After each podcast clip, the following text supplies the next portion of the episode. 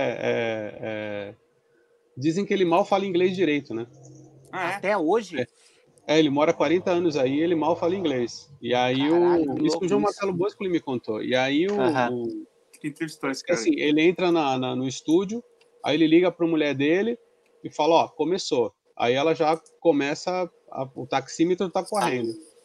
Aí quando acaba, ele liga para ela, ela falou: acabou. Aí, aí ela pega, manda a conta. Dele, e falou: Ó, começou. Peraí, cara, aí por que essa já... porra não. Desculpa aí que deu pau. Mas, tinha, mas você tá falando isso, tem uma história é, é, verdadeira que quando os secos e molhados é, formaram, uhum. espero que a gente não seja politicamente incorreta nessa hora, mas quando os secos e molhados se formaram, uhum. o João, o João, o João, João Ricardo, né, chegou para os músicos, né, o Willy Verdaguer, que era o baixista, tal, falou, ó, é, a gente pode fazer um acordo, ou vocês participam, né, do, do, do, dos lucros da banda, ou uhum. vocês ganham cachê. Aí o Verdaguer, os caras olharam e falaram, puta, essa bicha aí toda pintada. Isso, aqui, isso não vai durar, isso não vai durar dois meses, né, cara? Uhum. Aí não, vamos por cachê. Aí o Verdaguer fala, eu conheço Puta o filho do Verdaguer, assim, tipo, maracanazinho lotado e os caras chorando, assim, né? Porque iam ganhar cachê daquilo. Cara, pensa bem nessas escolhas, né? Quando as, quantas escolhas erradas que as pessoas fizeram na vida ah, né? tipo assim, o, Juba, cara... o Juba falou para você lá do, do, Ele só não falou quem é o baterista, né? Que do, do uh -huh. RPM. Uh -huh. Ele é. falou, puta, loiras geladas, cara. Ah, não, essa banda não vai pra lugar nenhum. Né? Aí os caras estouram. Estouraram de uma forma. Os caras provavelmente tocando no piu-piu, né? Cara do céu, cara. Cada coisa, cada história que você encontra. A pior, a, per, a pergunta que eu tenho mais medo de fazer na TV maldita para essa galera dos anos 80 é, é. o que que você que se você pudesse voltar no tempo, o que que você gostaria de fazer de novo? Cara, todo mundo fica tipo assim, se você der três opções, eles ficam naquelas três, não existe outra, porque eles fizeram muitas escolhas erradas, né, cara? Ah, sim. Mas, no cara, passado. era um mercado que estava nascendo, né? O, então, o, por isso, né? Mendes, o, o Rui Mendes é, é um grande fotógrafo, um cara que fotografou todas as bandas dos anos 80. Uhum. Eu não vou falar o nome do baterista, já que a gente está ao vivo, eu não vou falar é, o nome já está ao vivo. É, Parece então, que a gente está no backstage, mas era só. É, não vou falar o, papo, o nome do baterista. O papo, mas cara, ele, um, o papo um dia o cara bem. entra com um saco de supermercado cheio de cocaína. Uhum. E o Rui Mendes fala pro cara assim: o que, que é isso? O cara fala: esse é o meu Santana Zero. Ou era o meu Santana Zero. Meu Deus. Caralho. Cada história. Pô, mas aí você, Pô, Sabe? Eu tava assistindo semana passada o documentário do Quiet Riot, né, cara? De rolar de rir, né? É Nossa senhora, aquilo ali é louco. Onde, onde que você viu isso aí? O onde Ricardo tem? Batalha me arrumou uma cópia. Ah, é? Eu é. Vou, vou, vou entrar em contato com ele, então, porque Batalha. isso me interessa, me interessa cara, muito. É Porra, muito, o Batalha é era um cara né? para entrevistar, hein, hein Gilson? Com certeza. É verdade. Né? É. Tem que é, pegar ele. Né? Não sei se você não assistiu. Qual? Esse, esse não. É. Não. Cara, assim, eles ferraram tudo, né? Porque eles venderam milhões. Aí o, o, o, o guitarrista começou assim, o vocalista, né? O Kevin Brown começou assim, entupir de cocaína, começou a falar mal de todas as bandas, uhum. começou a falar mal da gravadora, começou a falar mal de não sei quem, começou a falar mal de. Começou a falar aí, mal dele mesmo depois. É, aí, aí rola aquela coisa, o cara falou assim, ah, é? Ah, então, é? Tá. Dizem, dizem que isso aconteceu com a RPM também, né? Ah, é? O quê?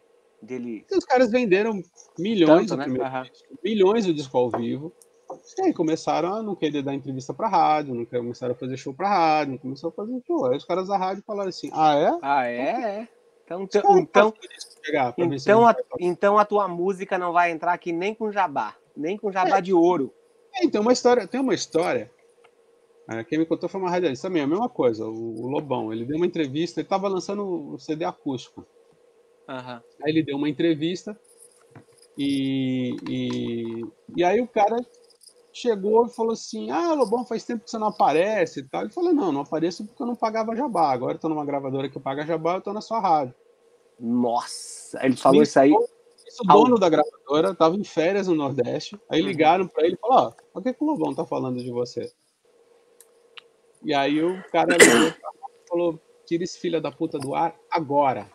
Nossa. Agora. E não vai ter dinheiro que eu toque.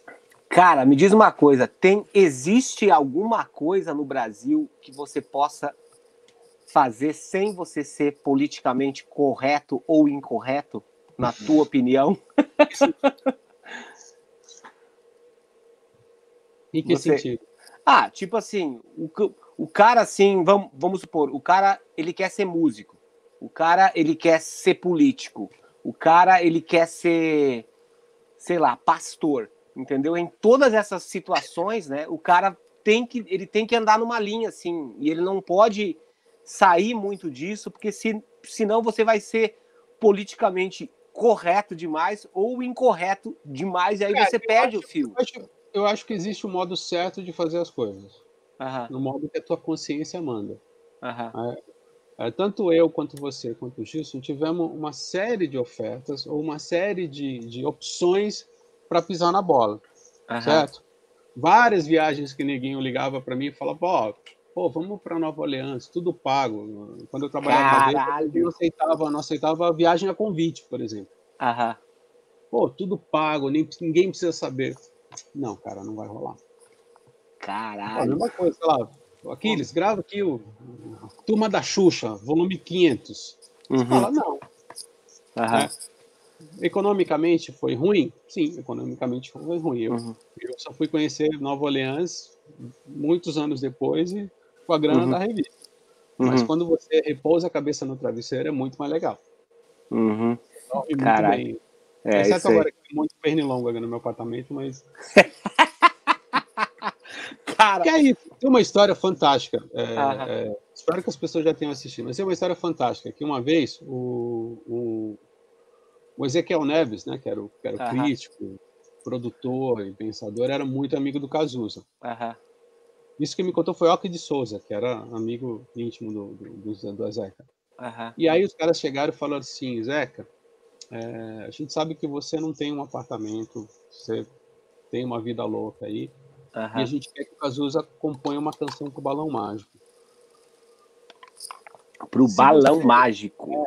É, é, se você fizer que o Cazuza componha uma canção pro Balão Mágico, a gente dá um jeito e você ganha um apartamento. Você vai ganhar uma grana aí de direitos autorais uhum. que pode te dar um apartamento. Aí o Zeca foi pro Cazuza e o Cazuza falou: Não, não vou compor pro Balão Mágico. Aí o Zeca apelou para ele, falou assim: Cazuza, o negócio é o seguinte, eu vivi a vida louca, uh, né, fiz tudo que eu podia fazer, eu não tenho nenhum apartamento. Uhum. Que eu posso chamar de meu. Aí o cara falou: Eu te dou um apartamento, mas eu não faço uma canção pro Balão Mágico. E assim Caralho, Caralho. Essa história é verídica, aconteceu é verídica, dessa é forma. Verídica. Ele morava ali perto no Morro da Cantagalo, porque ele falava que era perto de onde o traficante dele morava. Uhum. Então era mais fácil. Caralho. Você... O cara descer a rua para trazer cocaína. Você conheceu o Zeca, ou Sérgio? Conheci por telefone, infelizmente. Telefone só. Eu perguntei isso pro Juba, sabe? Eu perguntei assim se. Pra quem? Pro? pro... Desculpa, pro Guto. Pro Guto Goff, hum. né? Falei assim, cara, aquelas cenas lá do filme e tal, que o Cazuza, sabe, de vez em quando ele começava a recitar e subir na mesa e falar, e aquelas aquelas, aqueles trejeitos que o Zeca é. tinha, né, cara? Eu não vou nem falar tre, trejeitos do quê, porque daí vão falar que eu sou é, preconceituoso, é, é, entendeu? Homofóbico, é, entendeu? Então, eu, aquele trejeito, aí ele falou, cara, era, era aquilo ali mesmo, era daquele jeito, né? Então, os, os dois, eles, tipo, eram muito unha e carne, né, cara? Era impressionante. Se tivesse falado assim, foi pouco. Exatamente, é. Porque, Cara, né? Zeca, eu vi um show, eu sou de Santos, eu vi um show do Zeca na antiga Heavy Metal, que era uma, Zeca não, do Barão, na antiga Heavy Metal, o Zeca enchia copo de uísque e jogava em cima do Cazuza. Nossa senhora, e aí um deles estourou no show e o Cazuza de pé descalço, assim, passando por cima dos... Ai, essa cena tem no filme, essa cena tem, tem no filme. Tem. Isso aconteceu, é muito... foi em Santos. Cara, que loucura. Gilson, vamos começar. Vamos, vamos começar. Lá. Cara, começar. É, esse Boa negócio... Noite esse negócio já está muito bom desde o backstage já. Minha, Nossa Senhora. Boa noite a todos da TV Maldita. Desminto tudo, eu tava é, bêbado. Então... É, obrigado, hein, Sérgio, por Não, você ter aceito, cara. Obrigado demais por você ter aceito. Boa noite, Gilson Naspolini. Como Boa é que noite. está o seu dominguinho de shopping hoje? Só no petisquinho? É. Já, to... Já tocou bateria hoje, Gilson? Toquei. Finalmente consegui arrumar minha sala como eu queria. Agora a bichinha tá ali descansando. Uhum. Eu espanquei ela um pouquinho hoje. Mora aqui em São Paulo. Você mora aqui em São Paulo? Não, cara. Moro em Criciúma, Santa Mas... Catarina. É. Caraca. É, em Criciúma. A gente se conheceu mas, mas há, 12, há 12 anos atrás, quando ele fez um workshop meu. Eu convenci ele. Até quanto tempo? Que? Como é que é? Até você morou na África do Sul até quanto tempo? Até sete anos de idade. Ah, sete anos. Eu pensei que você tivesse escutado alguma música de lá, alguma coisa assim. Não, não, nessa época não tinha, não. Bom, seguinte então, galera da TV Maldita, para quem não sabe, o Sérgio Martins ficou mais de 20 anos na revista Veja, e por esse, e, e por esse petisquinho que vocês viram aqui de, de, de 10 minutos, vocês já, vocês já imaginam quanta história bom, né? incrível que não vai sair hoje. Mas antes da gente começar, a gente gostaria Hoje o Fábio Laguna ele me mandou um vídeo, cara. Que se, o Fábio ele nunca me manda nada, tipo assim, ele, ele não manda muito, muito, muitas coisas assim, né? Mas quando ele me manda vídeo, eu sei que são pérolas incríveis e assim eu conheci é, os meninos, os meninos que fazem um trabalho incrível. Eles estão tipo tem um monte, milhões de seguidores no Instagram no YouTube e eu não conhecia esses caras, eu acabei virando fã, né? Eu tô, vou...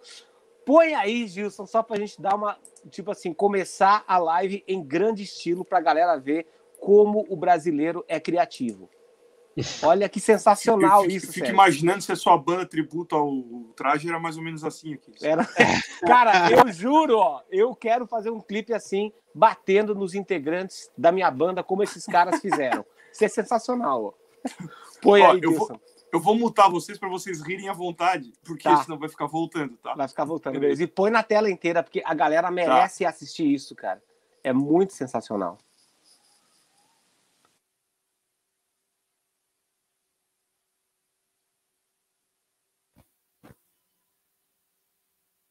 von digital Masken.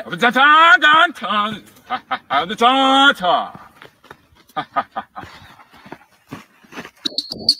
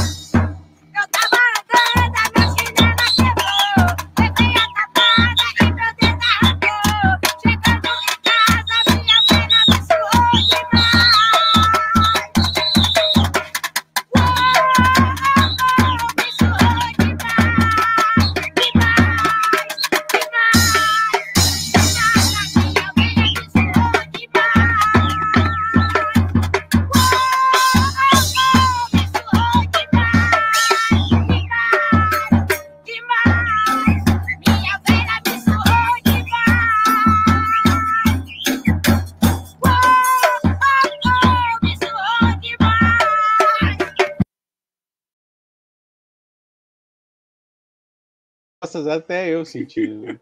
Cara do céu, cara.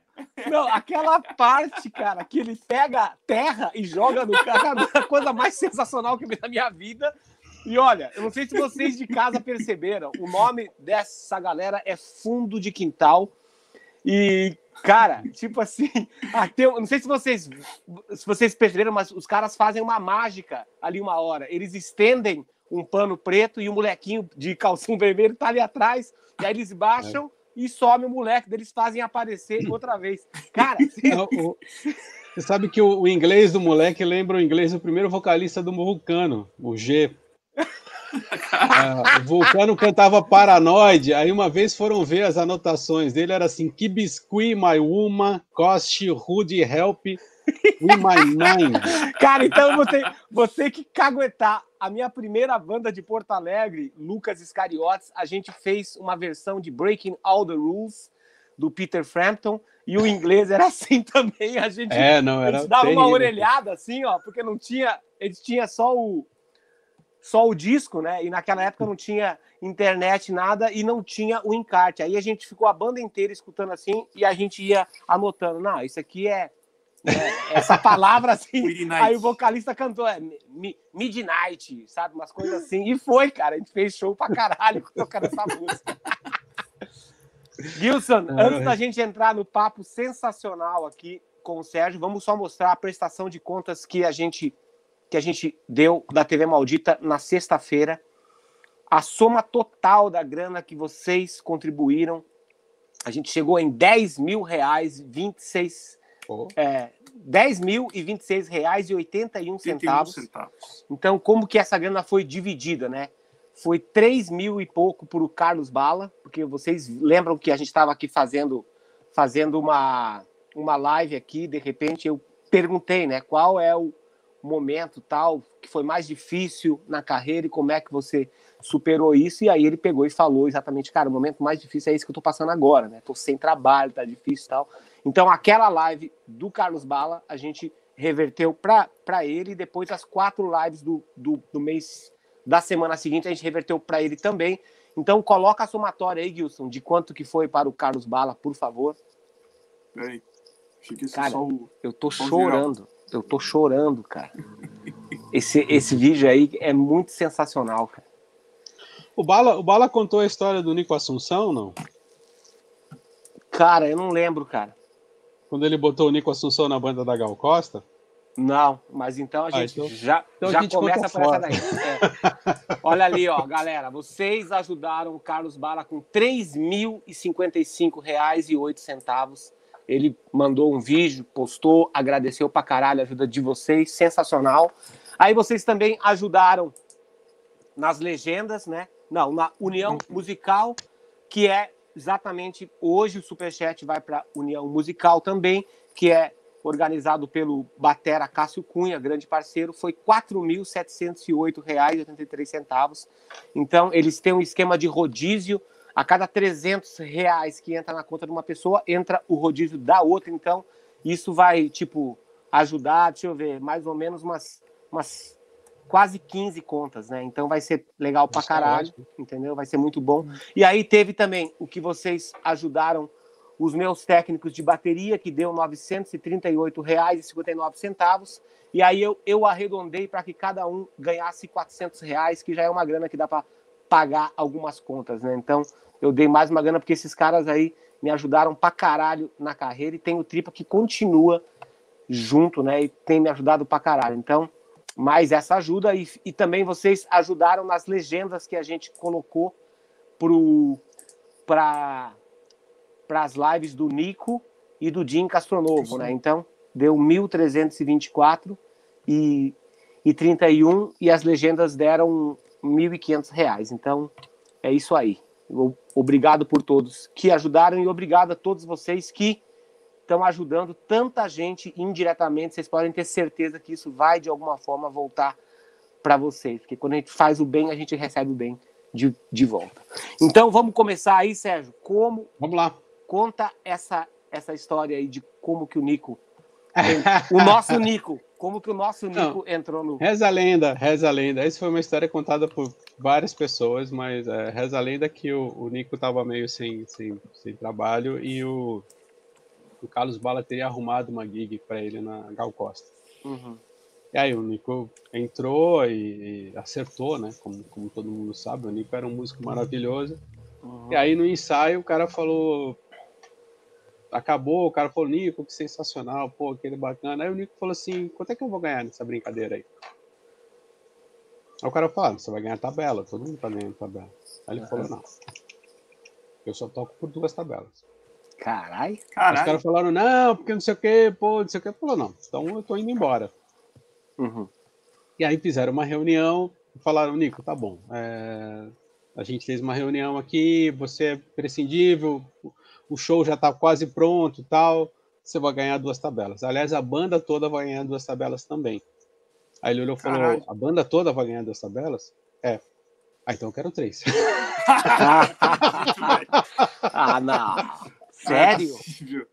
Cara, eu não sei. Ele era um cara muito difícil, né? O, ele tinha que ganhar mais do que os outros. Tipo, ele tinha que ganhar mais do que os outros. Porque ele era melhor do que os outros. Né? Uh, essa o Ivan Lins me contou que, que teve uma vez um cantor essa, essa fonte eu posso te falar assim, de, de foi o Ivan Liz me contou que uma uhum. vez um cara, ele não contou quem era o cantor, mas o cara conseguiu é, é, chamar o Nico para tocar na banda dele. Aí acabou o primeiro ensaio, o cara falou: Poxa, Nico, você é um músico maravilhoso, todo mundo falando do cara sensacional que você é. Finalmente eu tenho uma grana para te, né, te bancar na minha banda e você confirmou tudo o que falam a respeito do seu talento. Uhum. Aí o Nico teria olhado pro cara e falou: Em compensação, não é que você não canta porra nenhuma. Nossa senhora! Assim Assim. Tipo, sem Cara, esses, esses, caras eram, eram, eram muito complicados, né? Assim, eram, eram, eram grandes músicos, mas é, com egos bastante inflados. Assim, né? Você, você conhece alguma história que possa é, possa tipo comprovar a verdade de como o, o Jackal, como o, o Jaco era? Michael tipo Jackson? Assim, não, não. O Pastorius? É. Pastorius? Pastorius? É. Cara, eu vi, o docu... eu vi o documentário, né? Mas uh -huh. eu sei que acho que tem um cara, acho que era do Kit de Abelha, se eu não me engano. É, hum. que tentou tirar uma. Tentou falar, ah, eu queria ter aula com você. O Jaco estava em Nova York jogando basquete. Aí uhum. o cara uhum. falou: ó, me dá a grana agora, que, sei lá, três horas da tarde você vem aqui com seu baixo que eu te ensino. O cara deu o dinheiro e o Jaco foi embora. Não, Ele não desapareceu. É. Ah, junk, né? Foi pro bar. Aham. É. Junk, foi nunca, aproveitar. nunca confio num junk, né? Aham. Que, que, é. que ele, tipo, as histórias que eu ouvi, principalmente aqui em LA, assim, era, era que ele, tipo, chegava nos lugares e falava assim, ó, deixa eu entrar aí porque eu sou o melhor baixista do mundo. Ele morreu por causa disso, né? Ele tentou entrar numa boate, o cara deu uma porrada nele, acho que estourou uma úlcera, não foi? Puta, eu só sei que foi é, através de briga. briga de né? bar, né? É, é, mas acho que foi uma úlcera que estourou, alguma coisa assim. E, e ele, e ele morreu, né? Mas ele era junk, né, cara? Junk, é, total.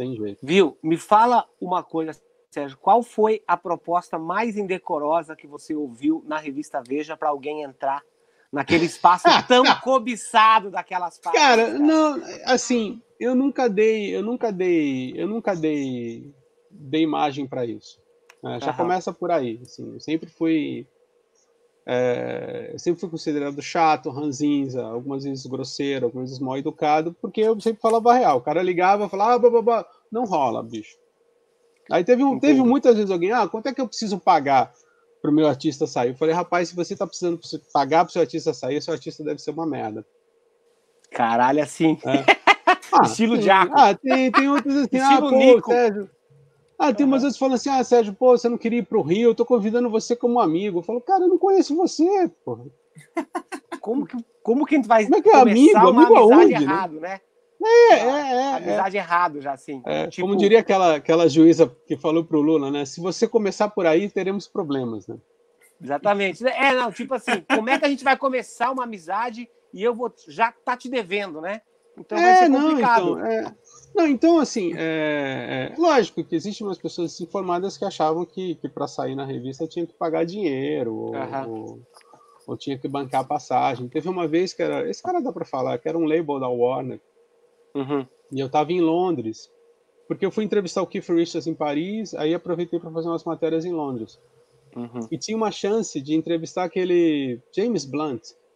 Né, hum, tinha, caralho, tava estourado. Só que o cara tava em Dublin. E eu falei, uhum. cara, é, eu acho que a revista não vai, não vai conseguir me mandar para Dublin né, para fazer. Uhum. Aí o cara, ah, mas você vai, ninguém precisa saber. Eu falei, eu vou saber. Então isso para mim já é o suficiente para para melar essa matéria, porque uhum. se, eu, se, eu, se eu aceitar esse tipo de oferta, é, eu não vou ser, eu não vou estar tá bem comigo mesmo, assim. Entendi. Caralho. Tem, tem, umas coisas, tem umas coisas tá. assim, ah, sei lá, o Police veio para o Brasil. Ah, se você me dá uma páginas amarelas com o Sting, a gente dá o Sting para você. Mas fala não. Caralho, não assim? assim? É, mas não funciona tá, assim. Como... Porque às vezes a, a, entrevista pode sair uma merda, uhum. né? E aí você fala, e aí, o que, que eu faço com isso? Uhum. Tá, e como que, como que, como que você, você tinha livre arbítrio assim para decidir a pauta, para escolher? Ou eles não. tinham um grupo que falava, ó, oh, isso aqui é o que a gente quer? Cara, eu tive, eu tive um grande chefe e ao mesmo tempo foi um dos piores chefes que eu tive, que era o Ock de Souza. Uhum. É, era ruim por quê? Porque você chegava para ele e falava assim, sei lá, ah, fulano tá lançando um disco. Aí ele falava, e daí? Ah, e daí porque eles são uma banda famosa. Tá, e daí? Ah, e daí que, sei lá, acho que de repente era interessante. Tá, e daí? E daí? E daí? Uhum. E daí? Aí então você tinha que falar assim, olha, fulano tá lançando uma banda assim, é importante a gente dar isso porque uh, tem não sei quantas é, é, é, tá, tá sendo escutado por não sei quantas pessoas, porque é uma nova tendência, tal, tal, tal, tal, tal, tal. Então você tinha que vir com uma matéria muito bem embasada uhum. para ela entrar.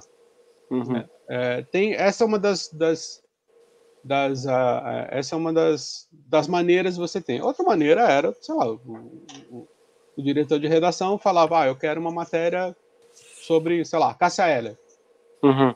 Ela está lançando um disco, eu quero, eu gosto, acho que é importante para a revista. Então você fazia matéria com a Cássia Eller. Agora, Entendi. obviamente, as matérias que mais me deram prazer eram justamente as matérias que eu fiz por, por apuração mesmo. Né?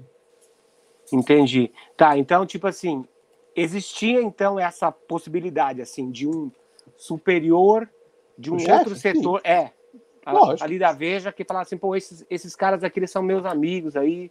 Pô, vou dar uma não, força nesse sentido não. Não? Não, nesse sentido não. Ah, meus Entendi. amigos não. É assim, eu quero dar. Ah, eu entendi. gosto.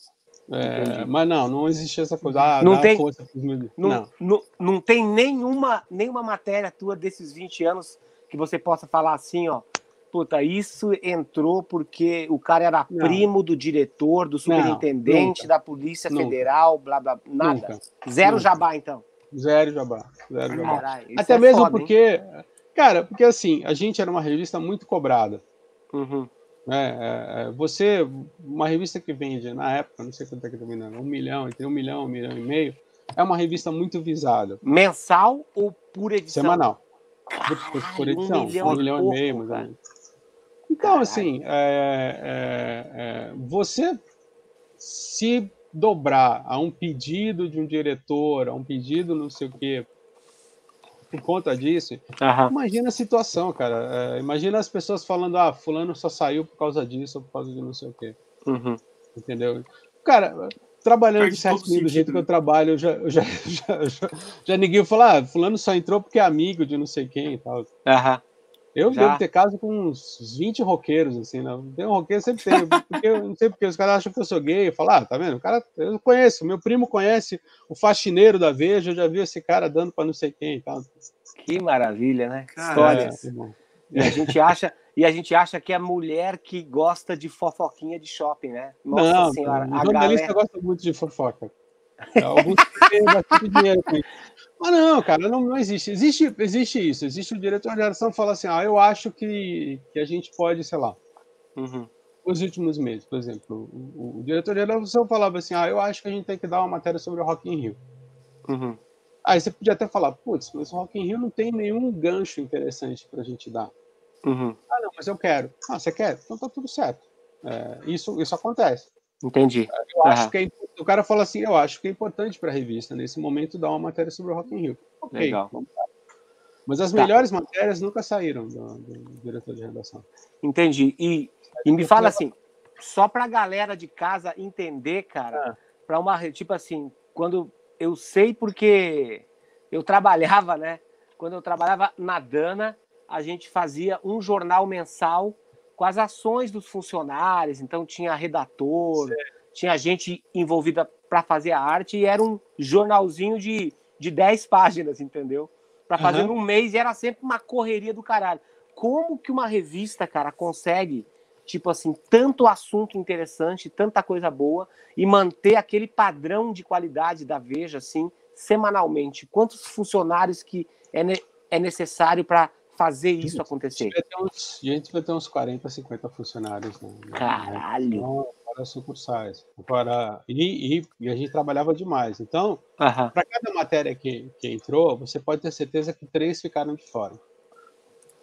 Cacete! E vocês não, vocês não reaproveitavam depois? Algumas sim, Algumas. outras. Porque Algumas. senão, às vezes, perde o time, né? E aí você fala, é, puta, isso aqui já é notícia velha. Não é, dá mais. É, eles perdem o time, mas é, é, é, sempre assim. Então, às vezes você tinha um furo e falava, olha, ou a gente dá esse furo, ou a gente perde. Uhum. A, gente, a, gente, dava. Ou a gente dava online. É, uhum. Eu lembro que quando eu tinha a. Eu tinha antes de todo mundo o nome da, da, da regente que ia assumir a USESP. Uhum. A gente deu online. Falando, então tá, vamos dar online. Aí pegamos todo mundo de calça curta, mas. Caralho. Qual foi, qual foi a notícia que você se lembre que, que vocês deram, assim? É... Acho que em nível geral e musical, que foi assim a mais bombástica, a que, a que deixou as pessoas falando sobre aquilo? Cara, a gente tinha uma matéria sobre playback que, que, que, que me rendeu umas duas ameaças de processo. Sério? É, é, é. Era um playback da Sandy Júnior e, e não era playback, né? A gente falava que a Rita Lee trazia Pro Tools pro palco. Aham. Essa rendeu. Essa Aham. rendeu. Essa rendeu também. Entendeu? Cara, eu, né? eu poderia falar uma coisa, queria, tipo, eu vi um show de backstage, assim, que ah. eu fiquei decepcionado quando eu vi um Pro Tools rolando atrás do palco e uma pessoa sozinha tomando conta daquilo. Assim, rolou uma lágrimazinha, assim, de, de shopping. Tenho, porque hum. eu acho que hoje, hoje o que você, o que você tem, assim, os shows viraram tão Broadway, né? É. Que o, que o efeito especial, aí o lustre que cai, que nem o fantasma da ópera, né? O lustre que cai, a cortina que desaba, tal, não sei o quê, interessa mais do que a música em si. É ah, eu vi um show da. É, é, muito louco isso. Eu vi um show da Beyoncé, acho que uns quatro anos atrás. Hum. Cara, eu duvido que ela tenha cantado quatro músicas inteiras.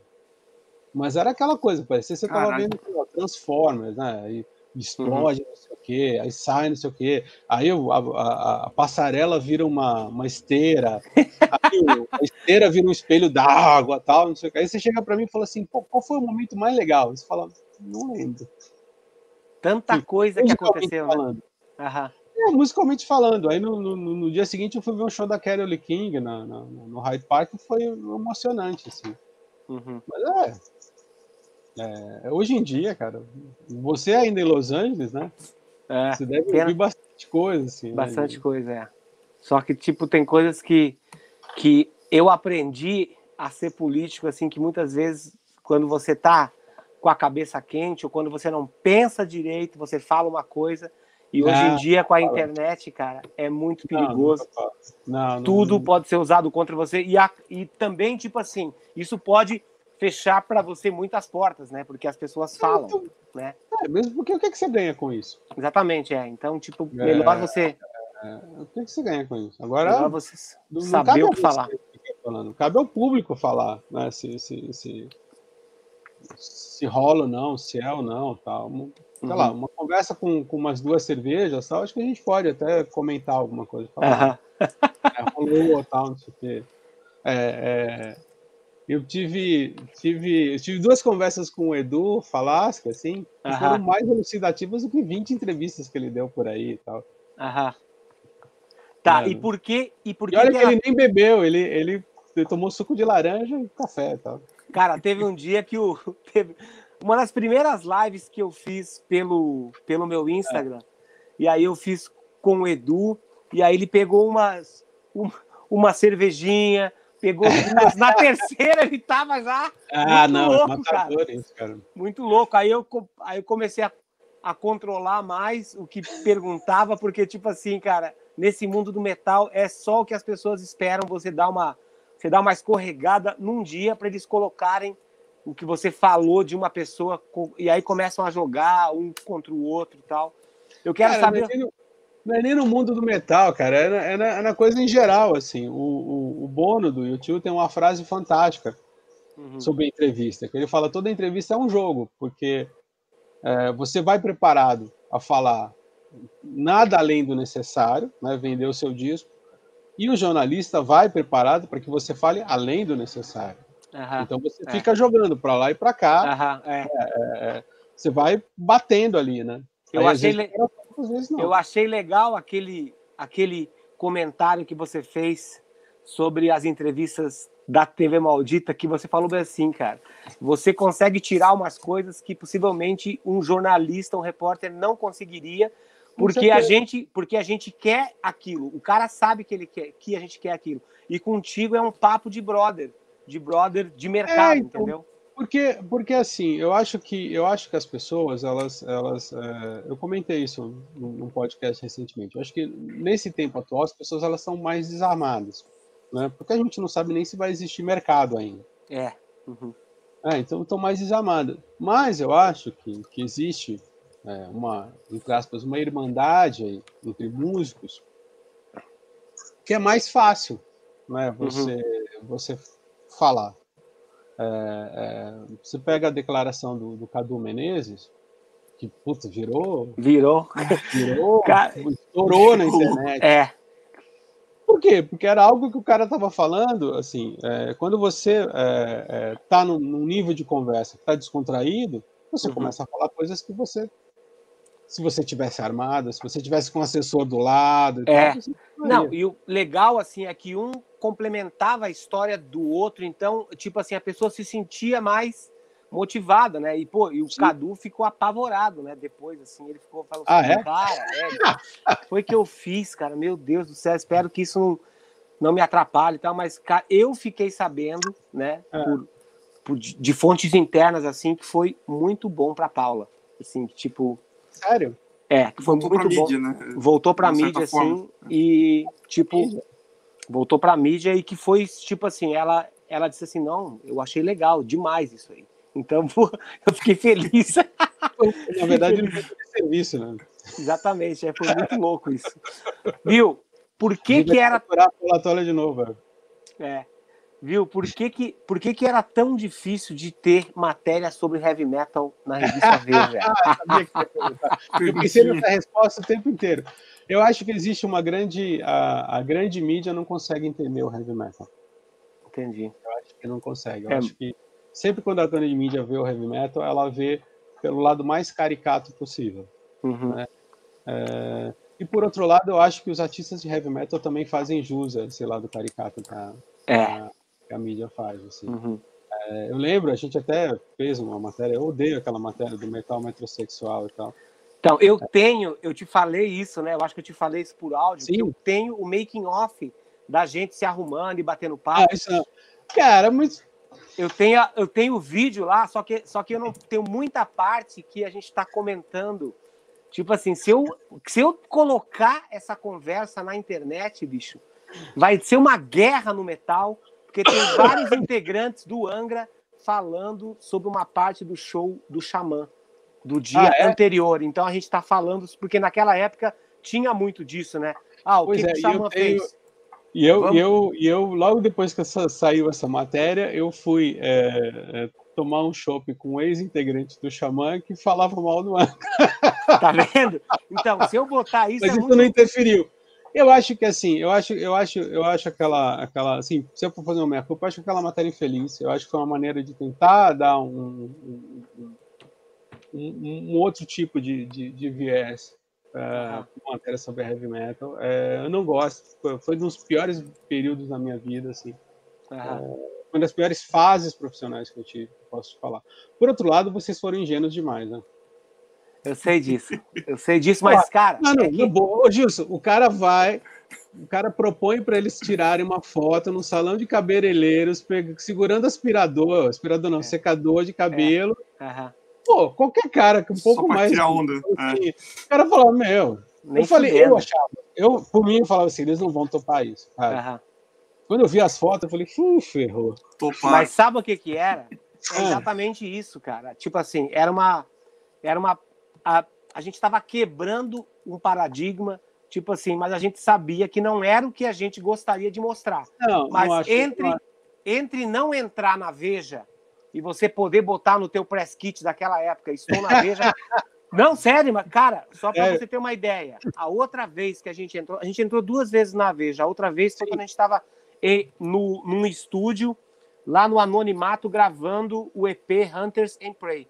Por causa Sim. daquela foto na frente da bateria que aparecia um prato é. rude da Paste, o importador da Paste me procurou aqui no Brasil e aí a Paste na Suíça foi ver um show meu na Suíça e eu assinei por causa daquilo. Porque eles falaram assim, meu, se esse cara tá na Veja, é porque ele tem um alcance maior. É, então Não, teve, mas bom, é, foi, também. foi exatamente por causa disso que a gente aceitou. A gente sabia que a maioria da galera é. ia achar, principalmente as bandas, ia achar aquilo ridículo. Mas um é. fã do Angra, ele ia falar assim, meu, é ridículo, mas tá na Veja, não é para é, qualquer eu, um. Eu acho bom. Entendeu? Eu, acho, eu, eu para ser bem sincero, eu lembro que quando vocês estavam lançando Book of Shadows, né? Book of Shadows. Eu lembro que eu entrevistei um integrante do Angra. Aham. É... Qual deles? Você não lembra? é, acho que dá para falar. Eu entrevistei o Rafael e, e, e, não e não e não senti uh, e achei que, que não não tinha conteúdo suficiente para entrar na Veja. Falando, mesmo era o Book of Shadows era, era, era, um, era um disco falado, falava sobre cruzadas e tal. Não sei o quê. É, Temple of Shadows. É. Temple of Shadows, perdão. mas, Shadows. Que, mas que é Book of Shadows, é isso aí também. É, é. e, e, e, e, eu, e eu, eu li muito sobre cruzadas. Eu tinha, uhum. tinha principalmente sobre templários. E ah, eu achei que tá. as explicações dele não me foram tão convincentes. Assim. É... Tipo assim, faltou embasamento. Você, você não, achou assim? Tipo assim. É, faltou, sei lá, eu achei que eu achei que eles tinham pesquisado um pouco mais sobre sobre sobre templários, sobre cruzadas. Entendi. Uhum. E a explicação que ele me dava para falar das cruzadas, eu falava assim, pô, não lembro. Mas... Então perdemos a perdemos a chance de, de entrar na Veja mais uma vez. A gente deu o Crisium. Uhum. É, eu consegui dar o Crisium, eu consegui dar o Crisium recentemente. Por causa da foto. A gente fez uma foto estilo Mad Max numa pedreira ficava, acho que em São Caetano, se não me engano. Aham. ali e, e, eu acho que dava. Mas o, Cris, que... o Crisium entrou na Veja? O Crisium entrou na Veja, quatro colunas. Caralho, que foda. E com citação de Tom Jobim. O, o título era pau, é pau, é pedra. É pau, é pedra. é. Mas eu acho que assim. É... Pô, deixa eu, deixa eu então, tipo, botar um pouquinho de lenha na fogueira, porque a galera gosta. Essa, essa, essa letra a gente cantava para um integrante do Angra ficar puto, o cara que gostava muito de música é. brasileira e que achava o máximo, ele contava com orgulho, assim, falava assim, porra, né?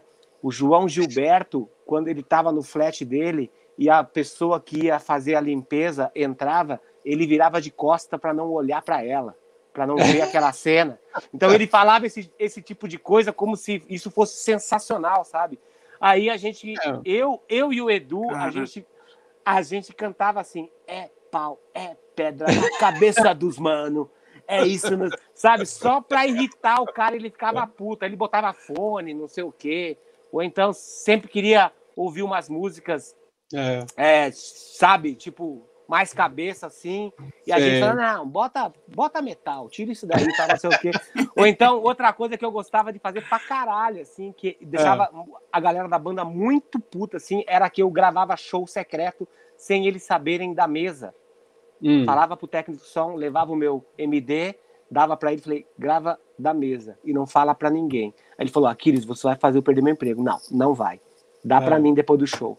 E aí no dia seguinte, quando a gente ia dentro da van, eu botava para todo mundo ouvir. Rapaz. Tudo cagado. Rapaz. Aí, galera, tem que dar uma estudada aí. Tá foda isso é. aí, hein? Ai, ai, ai. Cara, muita, muita, muita, muita briga, entendeu? Chegou a, a tipo, os, é. os técnicos de som, depois, sempre quando mudava, sempre tinham a ordem. Se o Aquiles pedir para gravar da mesa, não grava. Não grava. Você sabe que teve um, teve um músico, eu não posso falar o nome, mas ele tocava com o Djavan e teve uma noite que o Djavan não, não tava num dos seus melhores momentos. Assim. Uhum. Ele subindo no ônibus, assim, ele fala, é, moçada, eu errei um pouquinho, né? Aí todo mundo, e ele esperando que os caras falam, não, Djavan, tá tudo tranquilo e tal. Uhum.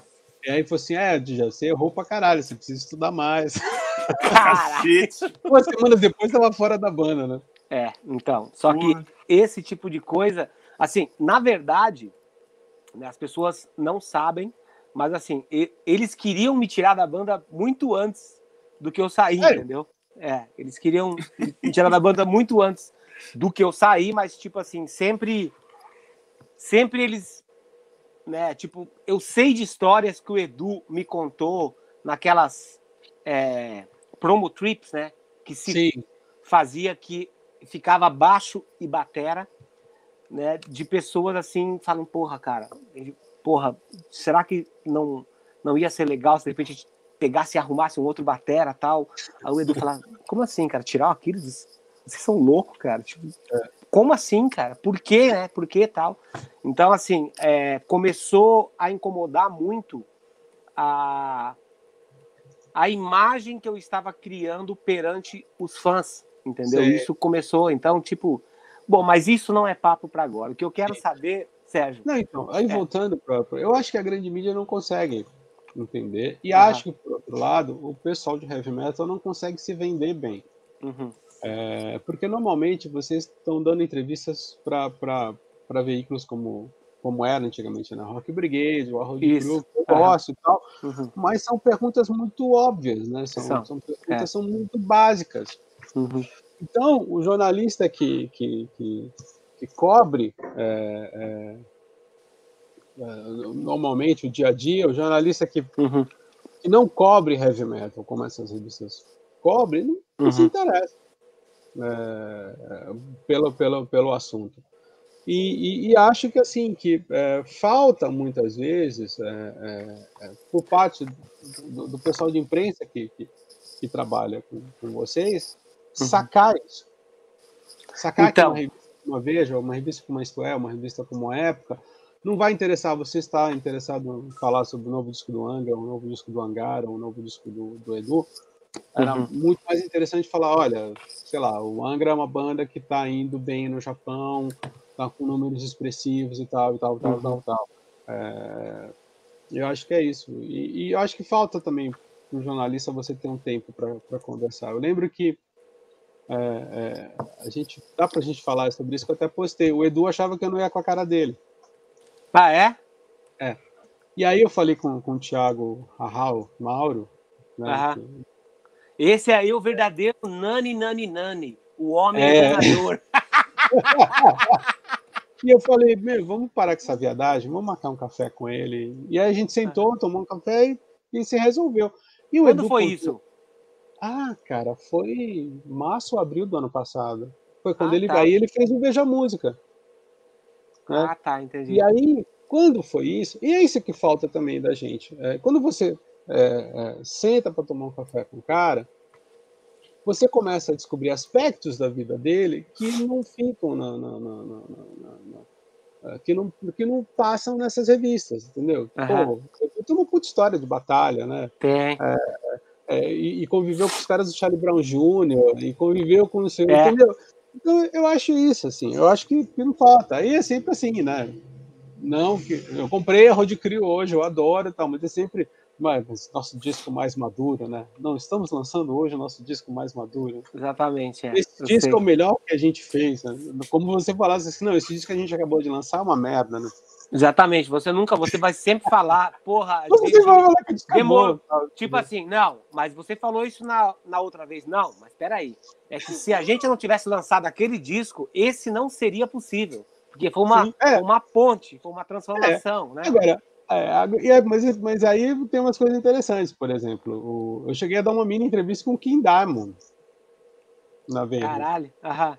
Ah, você chega pro cara e fala, você fala pro seu chefe e fala assim: olha, o, o meu chefe é o Jerônimo, né? Fala, ó, oh, Jerônimo, o negócio é o uhum. seguinte: o cara disse que tem pacto com o demônio tal. Como é que é? É, ele falou que ele conversa com o demônio, que ele vê espírito e tal. Assim, vamos entrevistar esse cara hoje, né? Vamos entrevistar esse maluco. E, e ele e é procede, doido. Né? E procede mesmo, ele fala, mas eu acho que ele fala isso porque daí gera pauta, né?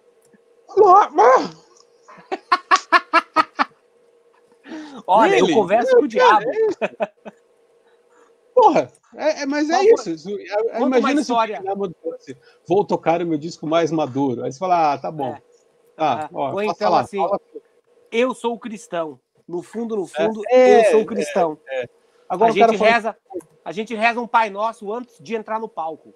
É, Aí o cara falava que, que ele tinha um vizinho, né? Que era, que, era, que era um pastor, né? Pô, isso é sensacional, né? Isso é sensacional. Você falar com um cara ah. desse é sensacional. Tá, e qual foi uma das, tipo assim, não sei se você lembra ainda, mas qual foi uma das histórias assim mais bizarras que ele contou assim que você falou assim, ah, meu, tá bom, vai, você tá falando, mas isso aqui não, não aconteceu, né? Ele falou que o que o que uma vez ele estava, acho que com James Hetfield e Lars Ulrich no apartamento dele, acho que em Estocolmo, né? Não, Copenhague, né? Copenhague, é. E o apartamento foi tomado por uma por uma força maligna que, que jogou os objetos na parede. Tá? Aham. Caralho. Aí você fala, ah, tá bom, vai. Tá bom, vai. Sensacional. Aí... Eles estão chegando. É, e entra na matéria. Aí entra na matéria, né, cara? Uhum. Ele fala, não, ele falou, eu não lembro, mas acho que ele falou que ele fez um trato com o diabo mesmo, né? Para ter a voz que ele tem, ele tinha feito um trato com o demônio. Então o trato tá acabando, né? Porque ele já tá. É. É que, é que, na verdade, né, como, como desde o Robert Johnson, a gente sabe que o trato com o demônio nunca dá muito certo, né? Chega uma hora que a conta fica cara de, demais, é. né, cara? É. Tá, eu, pessoalmente, viu? acho que ele poderia ter feito um trato para lançar discos bons, né? É, tipo isso. Né? Cara, eu não sei, eu não sei de você, mas eu quero exatamente saber do Gilson também, se você percebe dif diferença entre o Merciful Fate e o King Diamond. Agora ele vai até tomar água para conseguir responder essa. Quem eu ou o Gilson? É. Não, vocês dois, né? Cara, olha, para ser bem sincero, eu não suporto aquilo, não. Não. Cara, é. então, tipo assim, ó, eu, na época, alguém me falou do Batera e aí eu fui escutar e eu comprei, na época, o disco Abigail, que é de 87, Sim. que era na época que eu tava começando a Mickey ouvir D. metal, né? É, aí, é, aí era o Mickey D, achei fudido, tal, não sei o quê. E aí eu fa, fa, fa, pensei, né, bom, se essa banda é legal assim, eu vou ouvir a outra, mas a, mas a Merciful Fate, assim, eu, eu achava muito parecida. Aí eu falei assim, cara, eu vou ficar com, eu vou ouvir a melhor, né? A que tem o batera mais legal. E por incrível que pareça, depois que o Mickey D saiu da banda, eu perdi assim meu interesse. Quando eles uhum. lançaram outra vez aquele o Abigail 2, né? Aí eu fui escutar outra vez, mas eu achei muito muito básico assim, cara. Mas eu, como eu gostava muito daquele show, olha a loucura que eu fiz, Sérgio. É. Eu gostava muito daquele show e eles fizeram uma temporada em Las Vegas, enquanto eu estava aqui morando. Aí eu fui para porque eles iam tocar aquele disco na íntegra. Cara, não vou te me, me, mentir. Peguei o final de semana, a gente foi com a família para lá.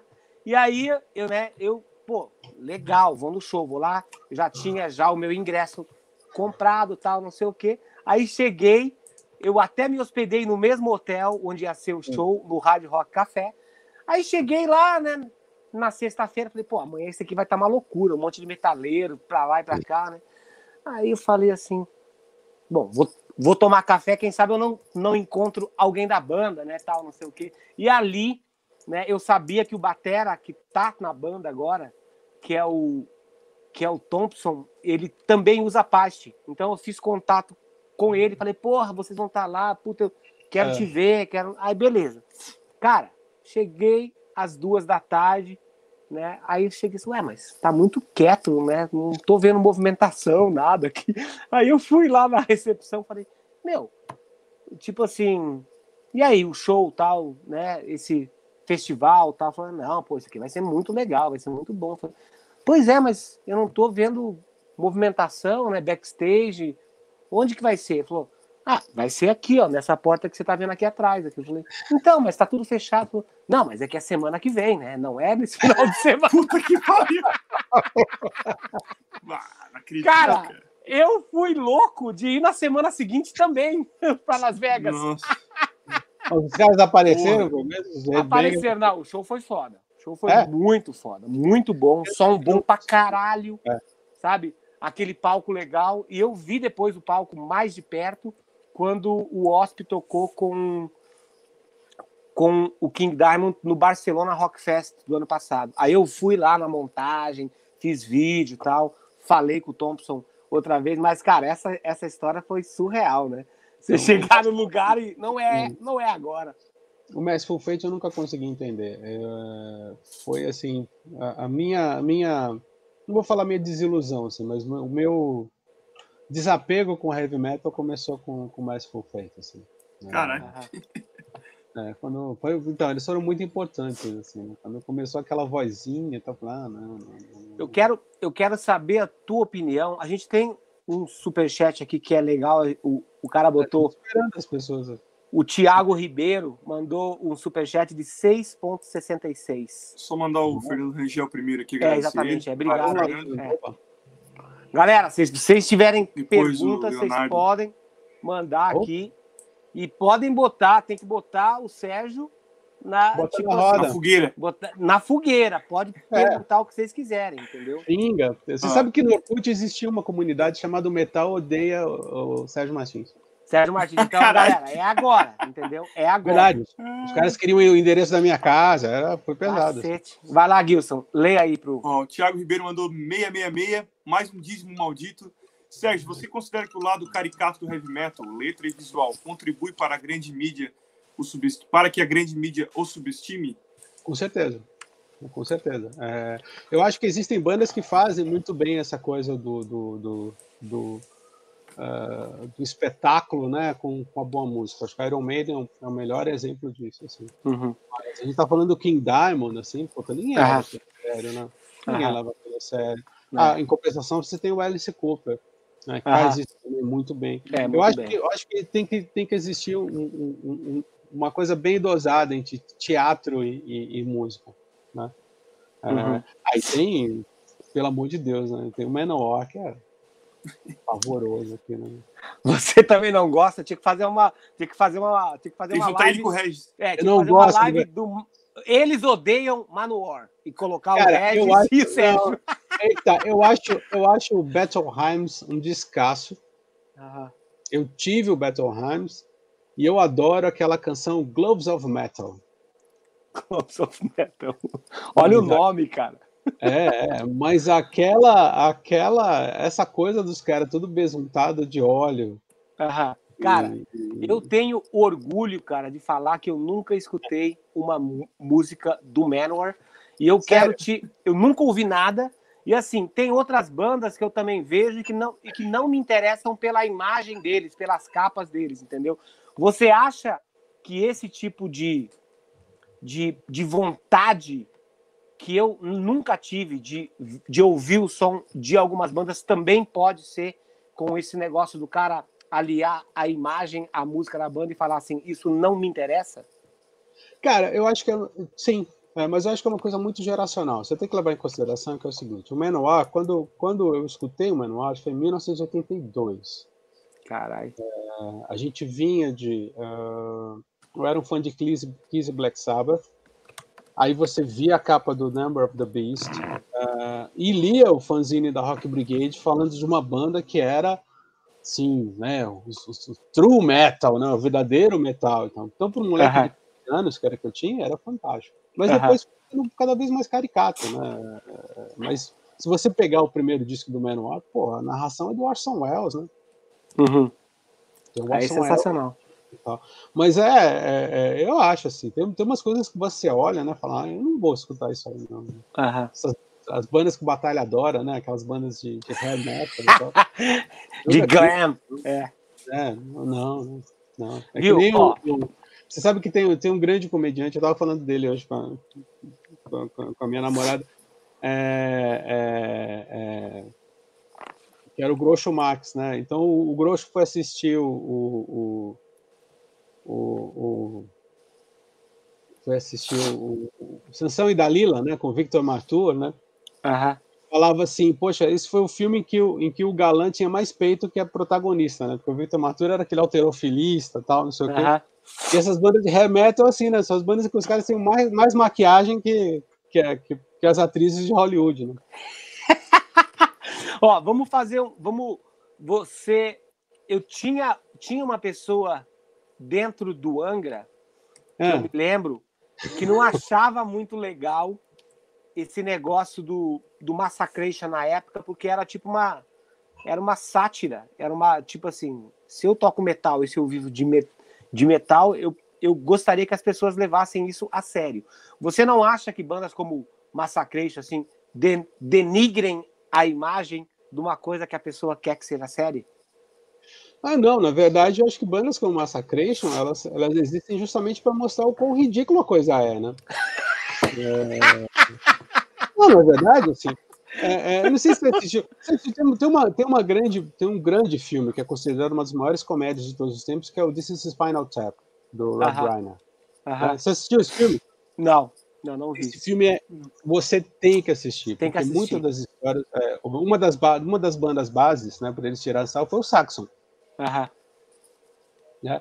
E, e, tem, tem, tem, tem lendas, né? É, é, assim, histórias que passam no filme que são coisas de verdade, como, como o palco que é pequeno demais, ou, ou, ou a hora que eles vão entrar no palco se perdem nos corredores e tal. E eu acho que é isso. Eu acho que. E, e, e, o, e, o, e o Spinal Tap tirava sarro justamente dessa, dessa coisa meio macho, né? Do heavy metal. Entendi. O Massacration é isso. Né? E, o, e o fogo é que os caras tocam bem, né? É. Dentro dos padrões, o Bruno Sutter é um bom vocalista, o outro tá. Você acha Mas que o eu Twisted acho que... Sister vai no mesmo ah. caminho? Porque o Twisted Sister eu acho que é o, é o em cima do muro disso, né?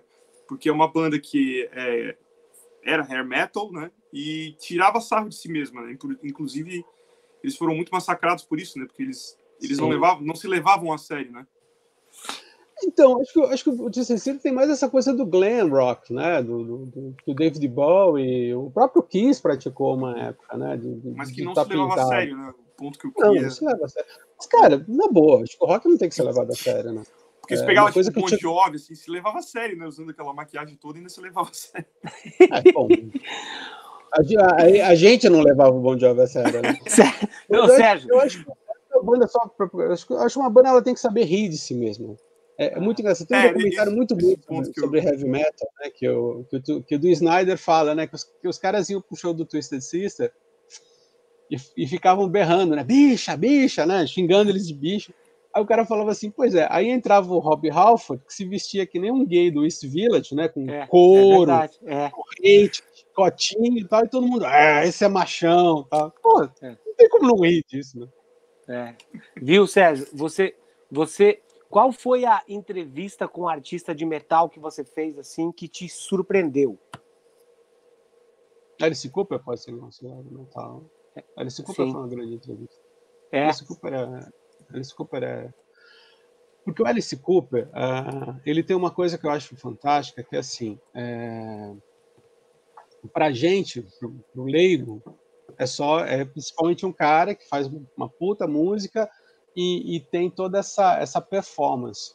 Para o uhum. Alice Cooper, você tem coisas que se baseiam é, é, é, em surrealismo, em dadaísmo. Tem um, tem uhum. um tipo de teatro francês na época, uh, no início do século passado, que é o Grand Guignol, né, que era uma coisa sanguinolenta, e o, e o, Alice Cooper faz isso. Tanto que quando eu entrevistei ele, é, ele comentou que, que o Salvador Dali né, o grande Salvador Dali, chegou para ele e falou: Meu filho, o que você faz é surrealismo, é coisa de Buñuel e tal. E uhum. o Alice Cooper, ele é formado em artes, né? É, ele é formado em artes plásticas, alguma coisa assim. Uhum. É, ou história da arte. Então ele é um cara muito inteligente. Né? Entendi. É, esse, desses caras de metal, acho que foi um dos caras que mais me surpreenderam. Assim. E que outros artistas assim que você teve que viajar para fora do país para entrevistar, assim, só para só para dar uma só para tipo assim, para é, a galera do, do, do, do chat aí saber ah. por onde que você andou. Jimmy Page, Mick Jagger, Keith Richards, Bono. Uh, é. é... Quem mais? É... Nossa, tanta gente. Você também é... entrevistou Kiss? Iron Maiden? Sim, só que o Kiss por telefone uh, três vezes. O Gene Simmons três vezes. E... É, essa do Kiss é uma história engraçada, né? Porque o, o, o... hoje ele tá com 20 para 21 anos, né? Mas o meu filho, até um bom tempo, até ele virar adolescente, ele uhum. não acreditava que eu falava com gente famosa, né? Ah, tá. E o, e o, e o Kiss foi a primeira banda que ele, que ele amou, assim, porque uhum. quando ele começou, quando começou a ver aquela coisa de música infantil, loira tal, eu falei para ele, ah, Noel, escuta esse cara, esses caras, o cara. O Kiss para criança é maravilhoso, né? O cara cospe sangue, o outro voa, né? É, exatamente, é. Aquelas botas, né? Enormes, sim, sim, sim. Não, então, e aí eu fiz uma entrevista com o Gene Simmons é, e ele ligou para minha casa. Aí eu coloquei no Viva Voz, eu falei para ele, ó, senta aqui no sofá, alguém vai me ligar. Aí ele botou no Viva Voz, e aí você o cara falando assim, Hi, this is Gene Simmons. E aí a entrevista desenrolou, e aí eu acabei falando assim, e aí, você sabe agora o que, que seu pai faz, né? Caralho, Mas eu, sensacional. Isso é muito legal. O Gene Simmons é inteligentíssimo, né? Ah, eu sim. fiz uma pergunta para ele para Bice, era muito mais engraçado aqui, que não saiu, eu perguntei se ele era circuncidado. Cara, se judeu, você é circuncidado? Ele falou, sim, eu sou circuncidado, é mais higiênico. A fricção, né? quando você penetra na mulher é melhor, tal, não sei o quê. Nossa, olha que loucura.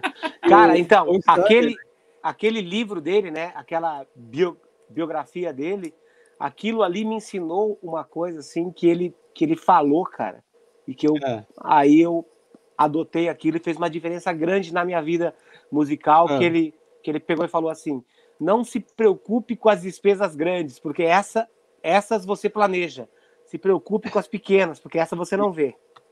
Cara, cara eu lembro é sensacional cara, a primeira autobiografia dele acho que chama-se Kiss and Makeup se eu não me engano. O cara ah. cita Maquiavel. Caralho. Ele fala que ser temido do que ser amado.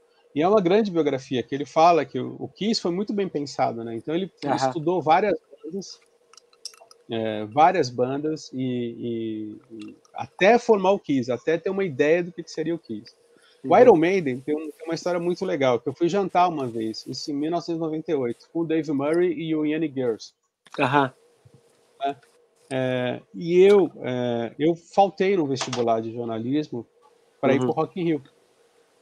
Caralho. Para ver o Iron Maiden. Então, meu pai passou um ano falando que eu ia fazer é, faculdade de Rock in Rio com especialização em Iron Maiden. Caralho. e aí, ele não é, tava tão emocionado de conhecer o Dave Murray, que, que é um cara fantástico, né? É. Assim, um lord, todos eles são muito educados. Né? Uhum. É, que aí eu cheguei para ele e falei assim, olha, é, eu fiz isso, né? eu faltei numa faculdade e tal, não sei o quê. Aí ele olhou para mim e falou assim: Cara, eu já ouvi muita loucura que já fizeram o nome do Iron Maiden, mas essa certamente vai estar entre as minhas top 5. Caralho, que foda. E você, você foi para fazer a entrevista sobre aquele Virtual Eleven, né? O disco. Sim, eles vieram, eles vieram fazer promocional pro Virtual uhum. Eleven. E eles fizeram, eu sempre conto essa história porque toda vez que eu vejo um, qualquer artistazinho de merda é, se achando fã essa história. A gente estava naquele, hoje é novo hotel, mas era o Moforrege. A gente estava saindo, uh, saíram, apareceram do nada dois meninos, cada um devia ter uns 10 meninos da Iron Maiden embaixo do braço. Uhum. O Dave Murray olhou para mim e falou assim: Você se importa da gente atrasar a nossa entrevista em 10 minutos? Eu falei: Não, de maneira nenhuma. Aí ele trouxe, botou os meninos para dentro do hotel. Você sabe muito bem que não pode, né? Não pode, é. Uhum headbanger, e assinou um por um. Cara. E a gente estava é na van, eu falei, cara, é muito impressionante você ter 22 uhum. anos de carreira, é. né, 98, 76, e ainda ter saco para dar autógrafo. Verdade. Aí ele olhou para mim e falou assim: aquele disco não é pirata, ele comprou. Quando o Iron Maiden vier tocar no Brasil, ele certamente vai estar na plateia do meu show. O que custa você assinar uma porra de um pedaço de um é. papel para uma pessoa dessa? É, cara, isso, e eles, e eles tinham, cara, eles têm essa mentalidade desde o começo da banda, entendeu? E é uma Isso coisa mesmo. assim que você percebe assim que todos eles são muito orgulhosos de ser um Iron Maiden, porque eles sabem Sim. da importância que eles têm na vida das pessoas, né, cara? E a entrevista que a gente fez aqui com o Nico, cara, você percebe assim a boca dele enche quando ele é. fala da banda, das coisas que eles fizeram, da importância. E ele sabia, né? Porque, porque ele sabe que hum, o Iron Maiden é, é a banda mais idolatrada do metal é. no, no Brasil, entendeu? Então, olha o cuidado que ele teve. Ele falou assim: tá, Aquiles, você quer fazer a entrevista quando, né? Eu falei, cara, eu acho que ia ser mais legal se fosse num dia que tivesse bastante audiência, mas só que aí é domingo, eu não sei se você vai é. querer. Ele falou, não, Aí ele falou assim: não, mas qual horário que você acha que vai ser bom? Aí eu falei, cara, seria legal se a gente fizesse, tipo, para no Brasil ser nove da noite, porque daí a galera já saiu, já voltou, a gente vai ter uma audiência incrível. E tanto é que até hoje foi, a, foi o maior su, superchat, né? Sim. Assim, só de. É, só das pessoas mandando pergunta mesmo. E aí ele falou: não, então vamos fazer no melhor horário que você acha, porque o público do Brasil é importante. E, cara, tem muito comentário no YouTube de, de pessoas de fora que viram a entrevista depois e falaram assim, cara, essa foi a melhor entrevista assim, ah, sobre a história, sobre a história do Iron Maiden, assim, foi muito incrível. É uma história, uma história incrível do Iron, que era o seguinte, fizeram um show do Iron muito mal planejado no, no Autódromo de Interlagos. E estava perto do horário do show e as pessoas ainda não tinham entrado. Eu fui nesse show. Esse show, então, eu conheço um cara que, que, que, que trabalhou na, na, na, na, produção do show. Ele falou uhum. que o Rod Smallwood saiu de onde estava e falou: esse show vai atrasar, porque enquanto não tiver 90% das pessoas que pagaram ingresso, né, no mínimo 90%, que pagaram ah, ingresso para ver essa banda, a gente não vai subir no palco. Porque a gente tem um, tem um compromisso com essas pessoas que gastaram dinheiro para uhum. ver o Iron Maiden. Isso é do cacete. Sensacional. Então, nesse dia, eu entrevistei o Nico para a capa da Modern Drummer Brasil, hum. né? E aí ele me convidou para ir junto com a banda pro show na van. Nossa, Cara, aí a gente estava no 13 terceiro andar, aí eu vi como é o esquema, tipo assim, de uma banda grande quando ela tá num hotel e tem uma, uma multidão de, de gente na frente e quando tem uma multidão de pessoas que se hospedam no hotel para ver se encontram eles nos Sim. corredores. Aí quando a gente desceu do naquele andar onde a banda ia estar, tá, tinha segurança, tal, tudo aí, eles me viram, né? Assim, eu tava assim, aí os seguranças já foram assim, aí o Nico falou: "Não, ele ele é meu amigo. Ele tá, ele, ele tá comigo". Cara, Nossa, aí aquele aquele mo...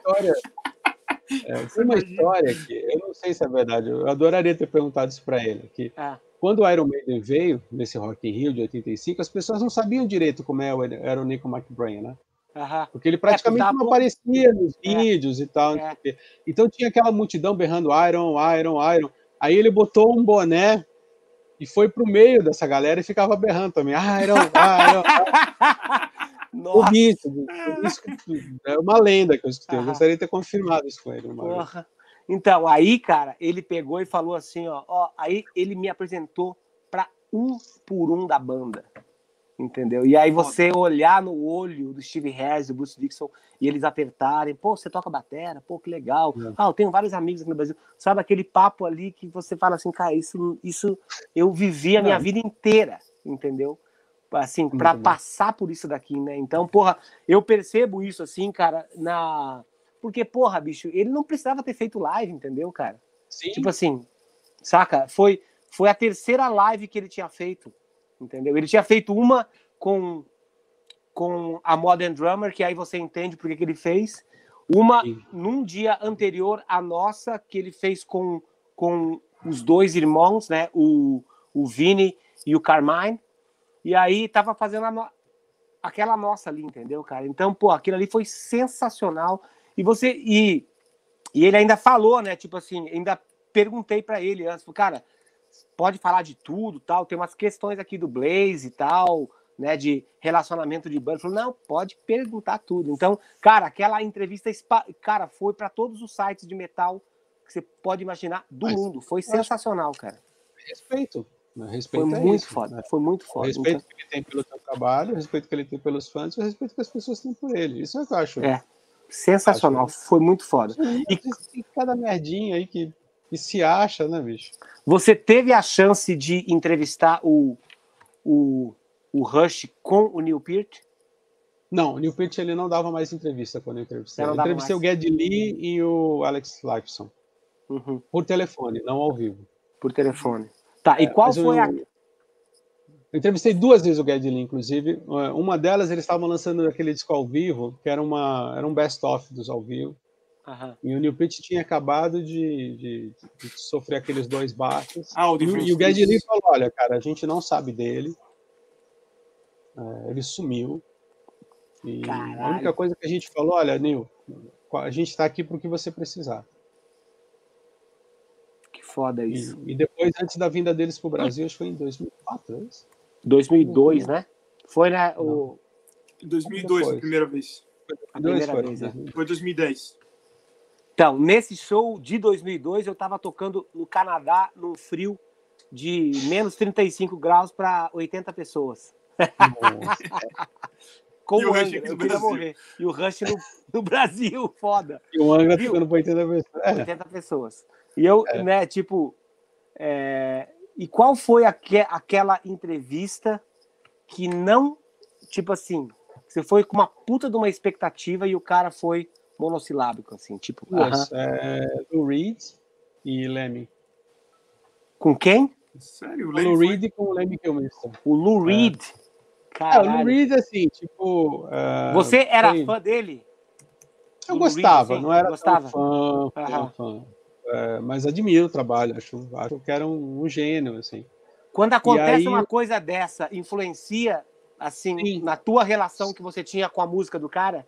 Sim, Uhum. Sim, é, eu sei que a gente não pode, não pode, é, é, é, como é que eu posso falar? A gente não pode, tem que separar, né, o artista do, do, do, ser humano, mas você pega um certo bode, assim. Uhum. o Lou Reed, assim, a gente estava conversando e eu comentei com ele, falei, você, o que, que você acha? O que, que mudou nos Estados Unidos depois do 11 de setembro? Aí ele falou, não vou falar sobre o 11 de setembro. Eu falei, então tá, mas você é o poeta de Nova York, né? Acho que uhum. nunca ninguém retratou tão bem as ruas de Nova York, as pessoas de Nova York, principalmente uhum. a vida marginal de Nova York, como você. Uhum. O que, mudou? Aí ele chegou e falou: ó, esse negócio é o seguinte, eu tô aqui para lançar uma merda numa coletânea. Falou merda? Então. Caralho. Aí já zedou. Uma merda numa coletânea. Então limite essas perguntas nessa coletânea. Senão eu vou desligar o telefone na hora.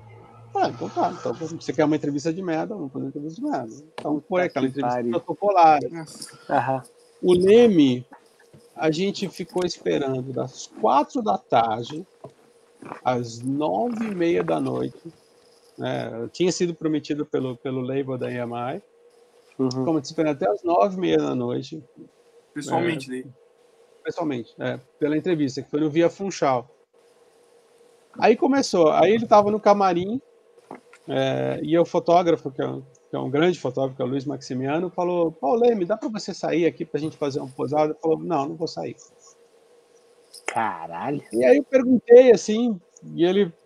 Você sabe muito bem, né? Às vezes quando o cara não está afim de falar, principalmente um, um cara da, da, do. Acho que o Leme é do norte da Inglaterra, né? Se não me engano. Uhum, o cara uhum. solta aquele sotaque incompreensível e foda-se. Né? Eu fiz duas, três perguntas, ele. Resmungou. É, falar, ah, então tá tudo certo. Obrigado, bom show. Mas eu curti o show, aquele show foi muito bom. E você gosta de Motorhead? Bom, gosto. Gosto muito. Gilson, tem duas perguntas legais aí. Primeiro, né? Tem valores bons também. O Alexandre Lourenço, que está sempre aqui com a gente, mandou é. cinquentão. Boa noite, galera. Exemplo para mim de aliar um baita espetáculo em termos de palco e cenário num contexto de, de música, acima de tudo, sem frufru, dos integrantes é o Rush, minha banda favorita. Quais bandas de metal hoje têm esse mesmo mindset? Boa pergunta.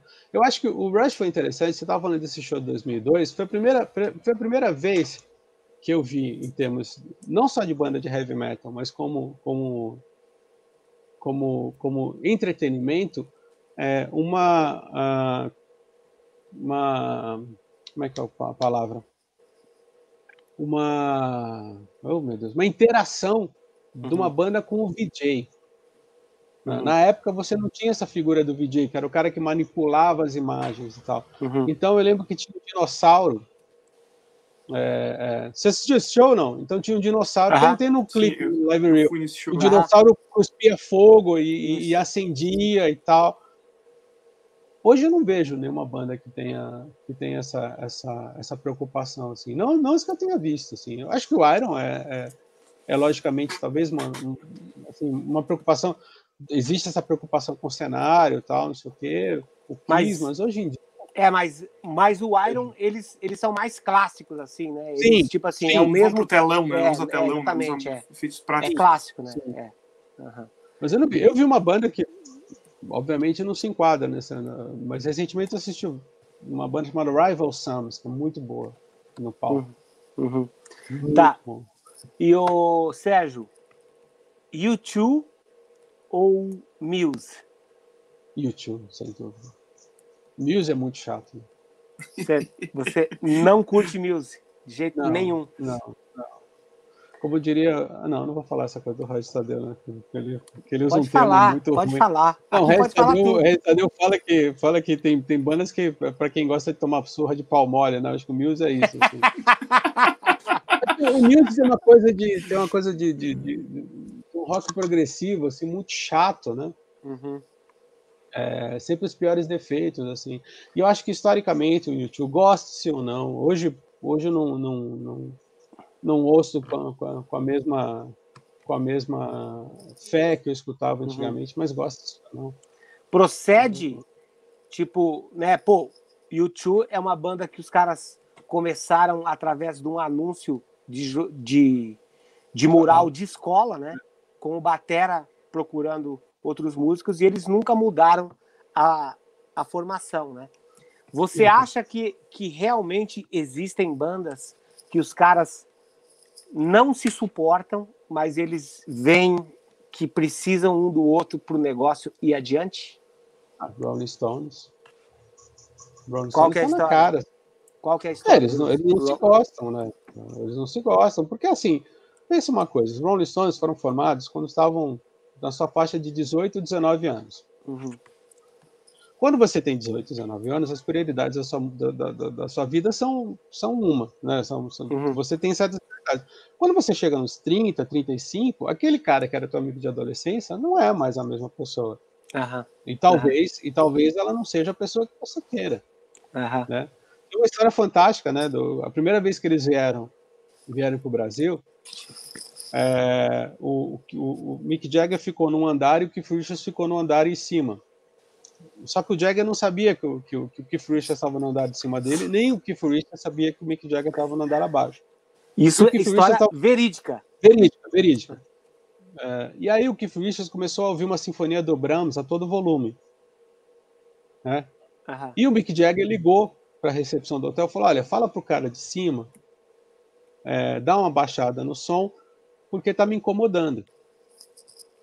E aí os caras ligaram, olha, Mr. Richards, tá aqui, a pessoa que está embaixo, tal, não sei o quê, blá, blá, blá, Aí ele falou, ah, mas quem é que está embaixo? Quem é que está reclamando? Eu falei assim, não, é o Mr. Jagger que está embaixo. Tá? Ele falou, ah, é o, é o tá aí? Ah, é? é? Aí ele pegou, aumentou ainda mais. Bom, é, isso aí, eu, eu, conversei, conversei, com ele, eu entrevistei ele em 2010 e ele falou, não, a gente não, a gente não se conversa. Nós não somos amigos mais. Então, toda vez que os Stones querem fazer alguma coisa, ele fala: o, Charlie o Mick liga para o Charlie Watts, né? Aí o Charlie Watts liga para o Keith Richards e fala: Olha, o, o Keith, o Mick andou me ligando, talvez a gente queira fazer um disco novo tal. Aí eles se reúnem. Mas não, não, se falam mais. Eu vou perguntar pro, pro ACM, pro Antônio Carlos Monteiro, na próxima entrevista, porque ele é fanzaço, né? Ele sabe tudo. Sim, ele é doente, é, a gente fez uma. Mas tem, cara. Eu, eu duvido, por exemplo, que o Iron Maiden, que o, que o Steve Harris e o Bruce Dixon tenham um relacionamento amistoso. Cara, isso era uma coisa que eu queria perguntar pro Nico, mas eu achei que eu ia ser muito invasivo. E eu queria, tipo assim, a minha pergunta para ele ia ser o seguinte: quando o Bruce voltou para a banda, ele voltou nas mesmas condições quando ele deixou? Eu acho que Entendeu? não. Eu também acho que não. Apesar Sendo que os dois perderam, né? Uh, tanto o Iron perdeu em termos de popularidade, quanto o Bruce. Também, é. O, o Bruce, tipo. A... Foi tocar no Via Funchal, né? É, exatamente, é. Mas eu acho que é. não. Não, e no Brasil ainda, né? Porque tem, em outros lugares ele tocava em lugares é. muito menores, né? Tanto é Cara, que ele falou é... assim. Então, três anos atrás, o Slayer veio tocar no Brasil. Veio uhum. no, no, não, não lembro, acho que era Máximos Fest, alguma coisa assim. E aí um cara que estava falando que assim, o Tom Araya não suportava mais os outros três. Uhum. O Tom Araya, assim, ah, para que restaurante eles vão jantar? Eles vão jantar no restaurante tal. Então me botam no restaurante no outro lado da, da sei lá, uhum. do, rio, mas eu não quero encontrar esses caras. Uhum. É, cara, é, cara. Meu, eu fico imaginando. Eu, eu nunca, eu, por exemplo, uma vez eu fiz uma matéria sobre o Elvis Presley. Passamos 12 dias viajando. Eu, uma, uma cinegrafista e um fotógrafo. Acabou essa viagem. Um não falava com o outro. Tipo, né, chegou um tempo assim, tava todo mundo de saco cheio do outro. Uma vez a gente foi no, no, no último dia, no penúltimo dia, a gente foi num, num bairro, né, num pântano, perto de Nova Orleans. E eu ficava olhando e falei, puta, será que se eu jogar um deles agora? Você ficou... Imagina vocês, cara. Você... Vocês andam no é, mesmo ônibus. É difícil. Às vezes divide quarto. Não, às vezes o cheiro do cara te irrita. Às vezes o cheiro do, cara do te... é. do cara. Mas é, tipo assim, é uma coisa que pode acontecer, né? Pô, o perfume é. do cara te irrita, né? É, eu vou, né? Tipo assim, eu não vou contar uma história, mas eu já vi, né? Eu já vi pessoa assim, dentro de uma gig grande, que o chefão chegou pro cara e falou assim: olha, se você continuar usando esse perfume, você pode trocar de perfume? Só isso. e sabe o que foi mais engraçado? É. Que depois, tipo, uma foi, foi, foi uma tour longa, entendeu? É. E aí, tipo assim, aí teve uma outra vez que, tipo, o cara emprestou o perfume para outra pessoa. Pensa bem, podia ser pior, podia o cara chegar pro cara e falar assim: você já pensou em usar desodorante de vez em quando? Cara, eu, eu já teve O seu cheiro meu... tá incomodando o resto da não, banda. Né? Eu já teve hold meu que eu tive que falei, ó, você vai usar esse Rexona preto. o que você tá usando não funciona. E dei para ele um kitzinho com três, assim, ó. E os três primeiros são gratuitos para você? Mas, cara, eu acho isso, cara. Acho que assim não não tem não tem é, é, é, banda que resista tanto tempo. É, chega uma hora que assim ou, ou toma-se um distanciamento, uhum. é tipo, ó, a gente se vê quando quando quando tiver hora de gravar o disco, uhum. não enche o meu saco, ou não, não vai rolar, cara, porque normalmente imagina os, os Stones duraram duraram 50 anos, né? É, 50 é. anos. Uhum. é mais do que todos os casamentos do Mick Jagger juntos. Ó, o Gilson, o Freneda tá aqui marcando presença e mandou 189,90. É. Isso aí, grande Freneda. Obrigado, Freneda. Boa noite, galera da TV Maldita. Vida inteligente é aqui. Abraços ao Aquiles Pô, e Gilson, Força pergunta. União dos Artistas para enfrentar uma segunda-feira só com as lives da TV Maldita. Ele não fez nenhuma pergunta. É, sensacional. Obrigado. Valeu, Fernando. É. E tem mais uma aqui depois. O Sérgio, o teu xará, Sérgio Henrique Sim. Martins, mandou 10,90 e falou boa noite, parabéns pela live. E tem mais. A Freneda mandou de novo aí. É, tem mais, tem mais três Uau. depois ali. É. é. O Freneda? É, o Freneda parceiro. O Fernando Rangel mandou cincão. Obrigado, Fernando. Valeu, Fernando. O Thiago Ribeiro mandou cinquentão. Mais dízimo só para pedir uma live com o Sérgio e com o Regis sobre crítica e autocrítica musical. Nossa, Nossa. Pergunta para mim também. É, se, se você tiver, ô, Thiago, se você tiver uma pergunta, você pode mandar, porque você pode mandou mandar, a gente, a gente cinquentão. É, manda aqui agora, aqui no, aqui no eu, chat eu, mesmo, eu, que o Gilson põe aí. Ó, ah, obrigado. A mandou uma perguntinha agora, 54,90. Martins, parabéns pelo trabalho jornalístico incrível que você faz. Quem são os caras que você percebe que mesmo a fama não os tornou inacessíveis? Abraço. Os bons, são sempre inacessíveis. São sempre, são sempre acessíveis. Acessíveis. Você o cara bom che... é o cara bom. Você chegou a entrevistar Madonna, Michael Jackson? Madonna não, Michael Jackson não, Paul McCartney sim. Sim. É... E como é que foi com o Paul? Cara, o Paul foi muito louco, porque o Paul é, é assim: é, os caras falam assim, ele vai ligar entre 10 da manhã e 2 da tarde. Então eu tinha que ficar trancado na, na, na ah, salinha, uhum. sabendo. Só que, é, só que ele, ele liga direto, né? Entendi. Uhum. Normalmente, sabe muito bem, normalmente o cara fala: olha, aqui é Fulano, da gravadora tal, estou conectando você com o Paul McCartney. Não, ele uhum. liga direto. Liga direto. Aí ele, aí ele liga e você ouve aquela voz assim: It's Sergio there. Aham. Eles falam assim, McCartney. Caralho. O Les Ulrich é um chato, né? Puta que pariu. Quem? Les Ulrich.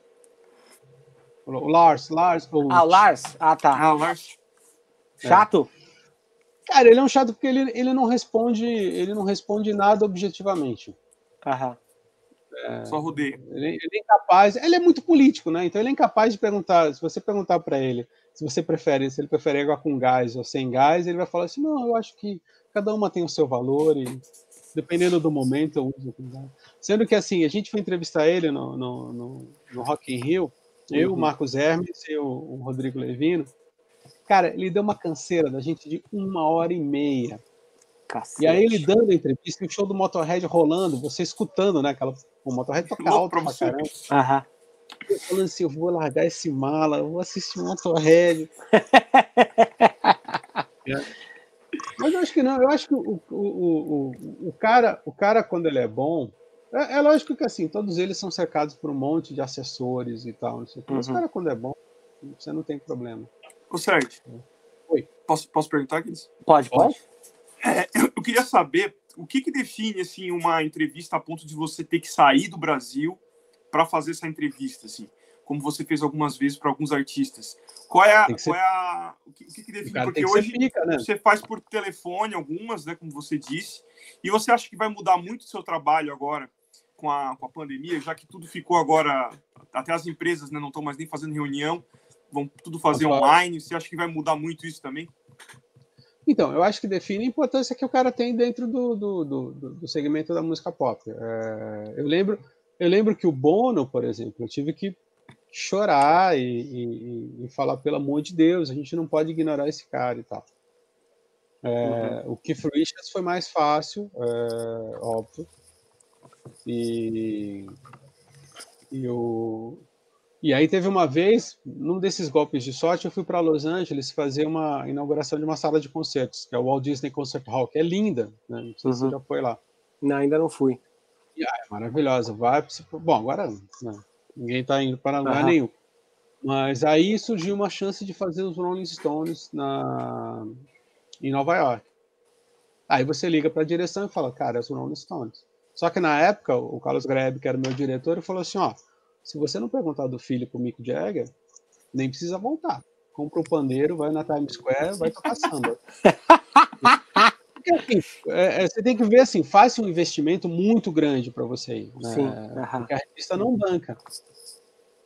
Então você tem que pesar na balança se o cara é importante ou não. Cara como assim? Rich, Peraí, como assim? A revista não banca?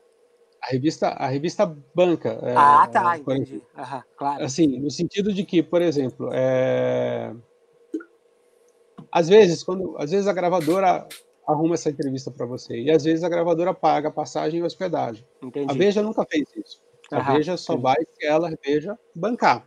Entendi. Então, entendi. então tá. tem que se pensar na balança. Uma vez, por uhum. exemplo, houve uma chance de fazer o Sting em Santiago, no Chile. Os caras falaram: não, não vale a pena ir.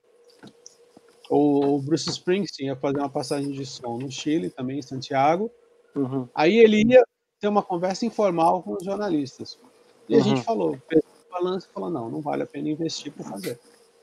Caralho. Mas é isso, é a importância do cara, né? Uhum. A importância do cara dentro do. do, do dentro Você acha que hoje vai mudar muito isso por conta da, das videoconferências agora tem ficado mais populares?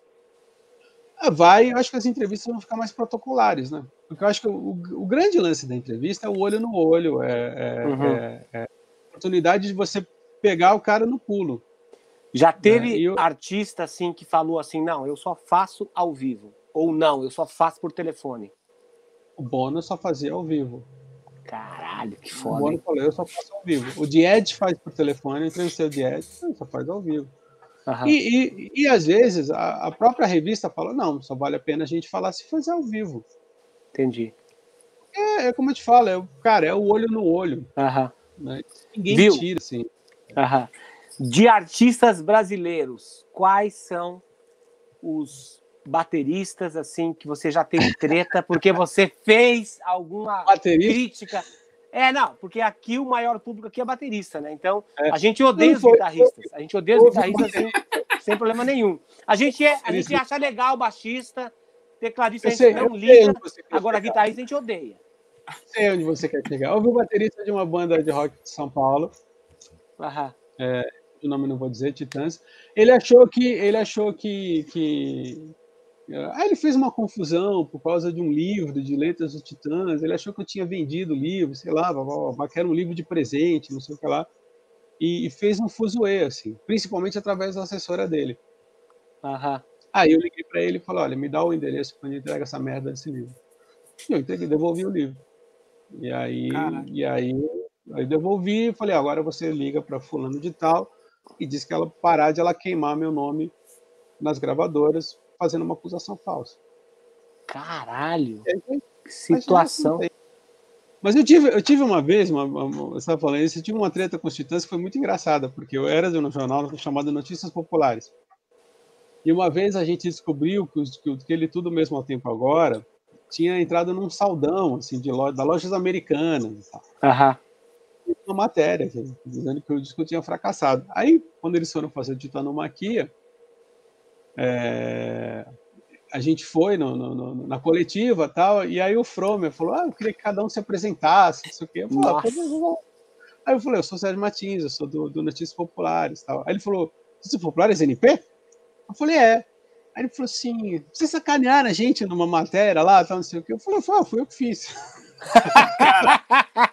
Nossa! Cara, tudo e tal. Aí eu era, eu era um jovem ousado e falei: ah. vamos lá embaixo. Vamos lá embaixo, assim. Ele falou que ele queria ele falou o que para você? Eu vou bater. Ele falou que ele ia, que ele ia quebrar minha cara. Assim. É, pô, você é um filho da puta, não sei o quê. Eu falei, tá, vamos lá embaixo, vamos resolver lá embaixo. Caralho. Aí depois depois disso. Mas aí você ficou lá. Fiquei. Não, hoje eu sou, assim, depois eu conversei com o Fromer, fiz as pazes com o Fromer, fiz as pazes com, com o Nando Reis tal. O Nando é um cara que eu adoro tal. Uhum. Guitarrista, tem um, tem um que tem um guitarrista que, que de uma banda que eu não vou falar, do Ira, é, que uma vez, uma vez, deixou um recado mal criado na, na, na minha secretária eletrônica.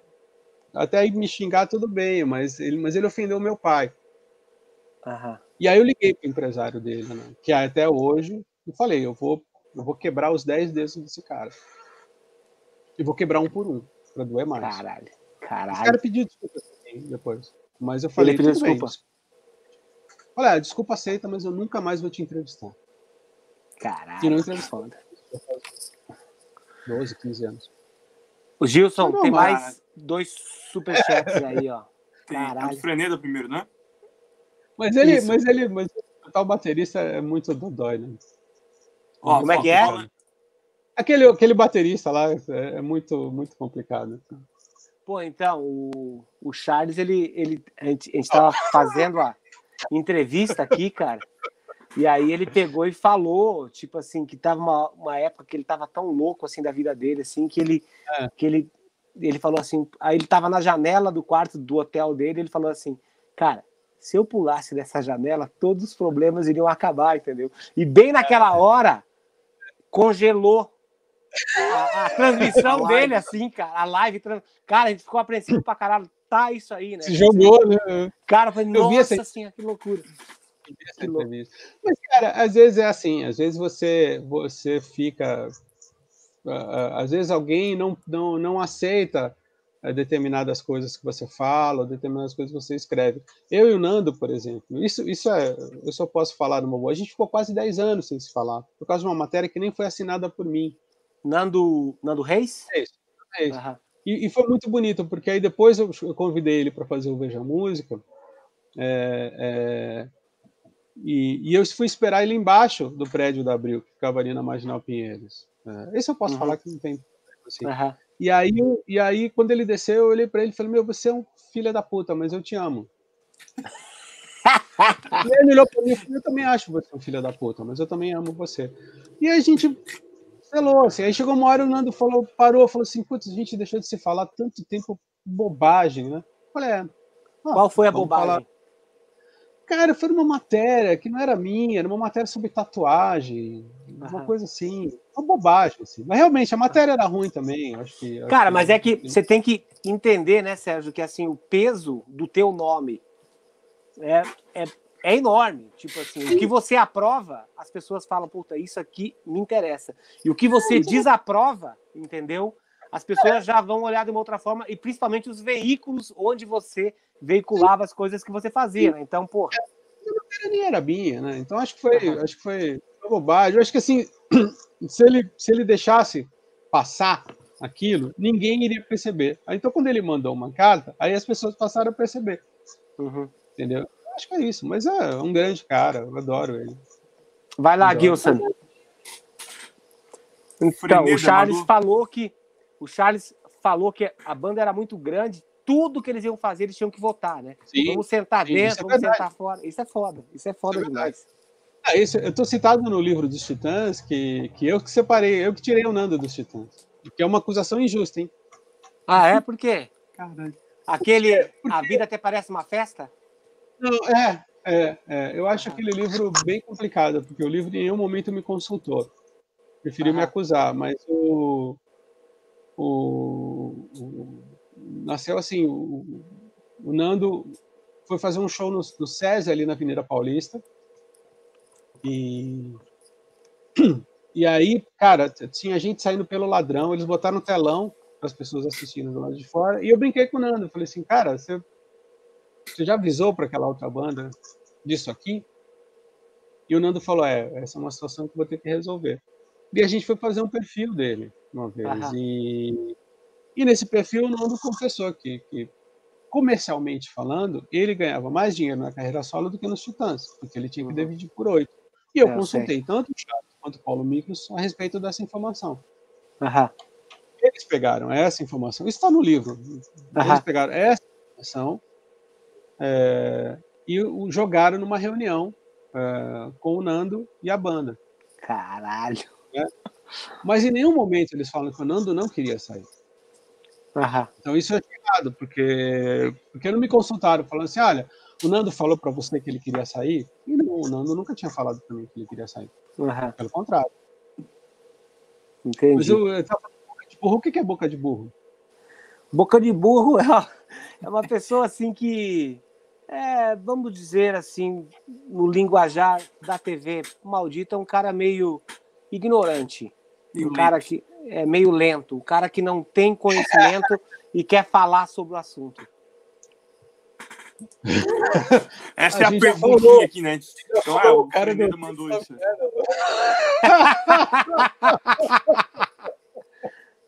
Aliás, você sabe, pô, com todo respeito a quem faz power metal, né? Mas eu tinha um grande amigo, Paulo Cavalcante, infelizmente falecido, que a gente falou, poxa, a gente vai ficar milionário, a gente podia criar uma firma só para só criar letras de metal melódico, né? Meu então você ligava para a firma e falava assim: hoje o Império Romano está em promoção. Se você quiser a, a, a língua, leva por metade do preço. E ainda ganha três canções sobre Nero. Tá, umas coisas assim. Caralho. Você é sempre assim, né? Assim. respondeu já aqui, não? O... Respondi, respondi um guitarrista lá. Ah, meu...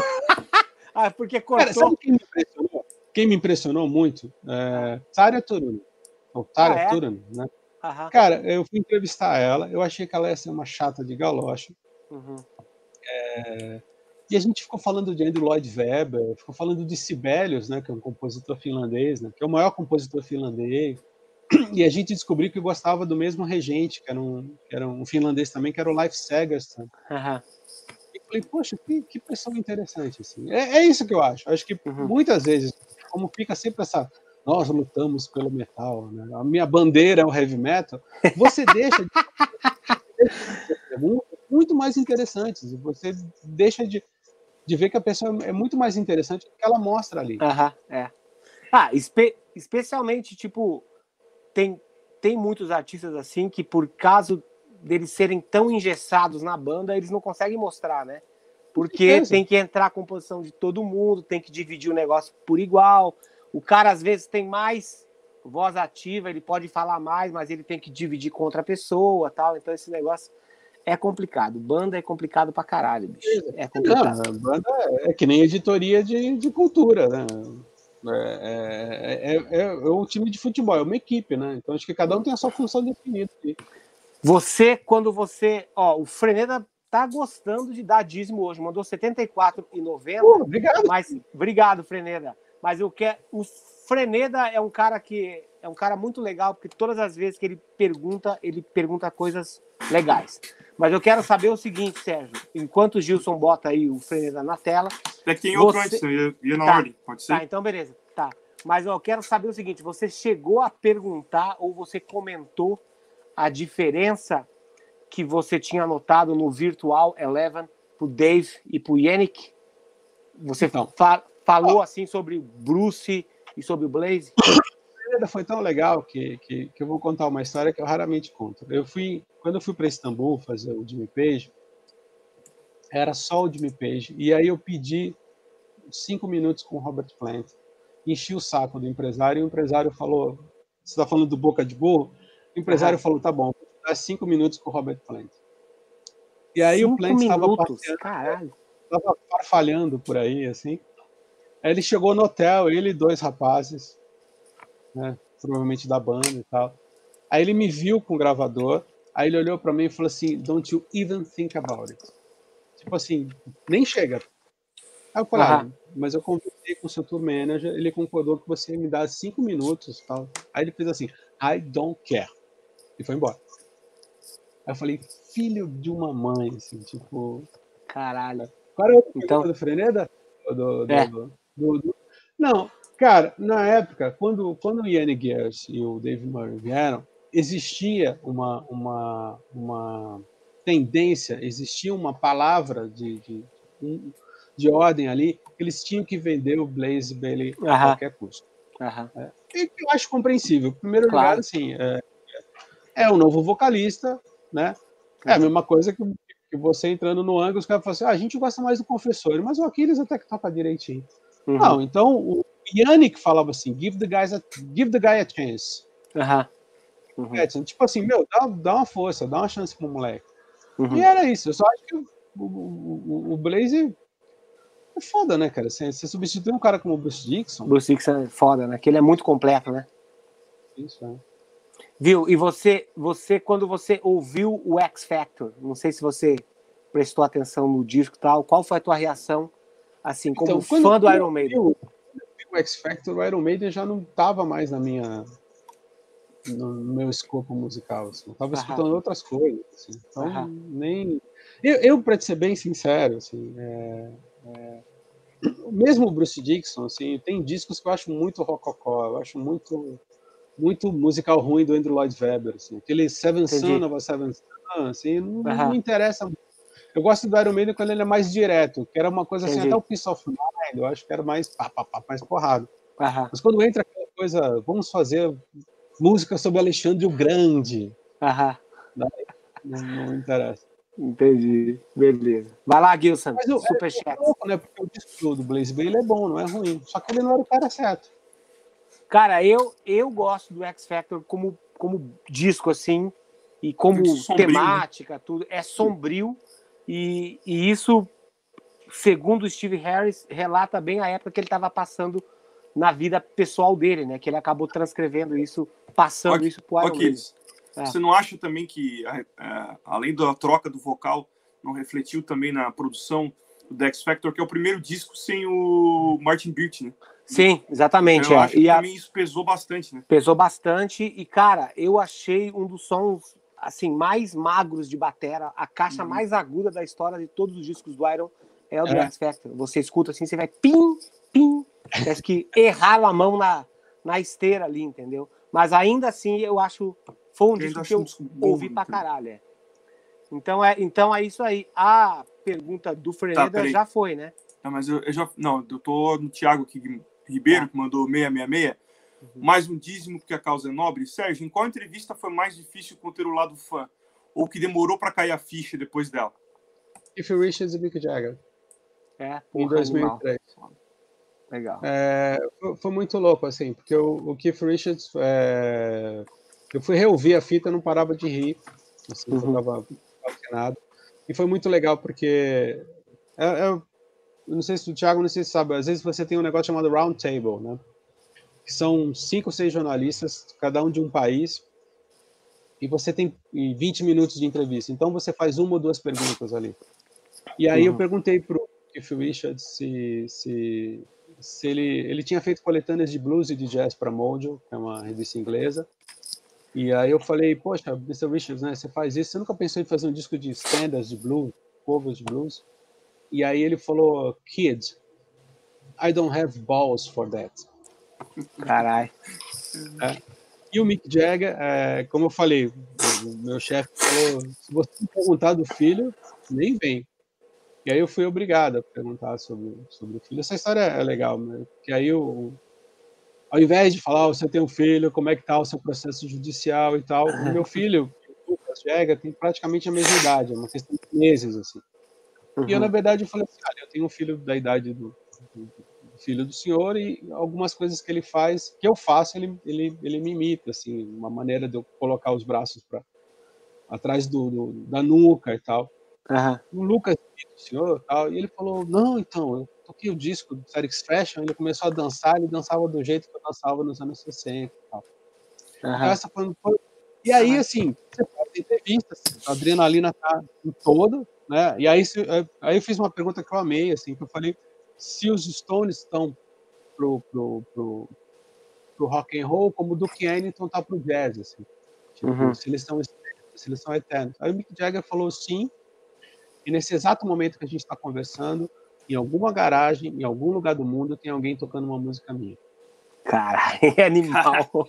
É uma consciência. Aí foi né? legal. E aí você sai, né, todo movido de adrenalina, e meia-noite teve uma festa numa, numa, numa boate no East Village, e eu tô lá, é, aí você não podia mais chegar perto deles e tal, e quando eu vi aqueles quatro caras por cima do palco, apresentados pela Up Goldberg, eu falei, caralho, caras.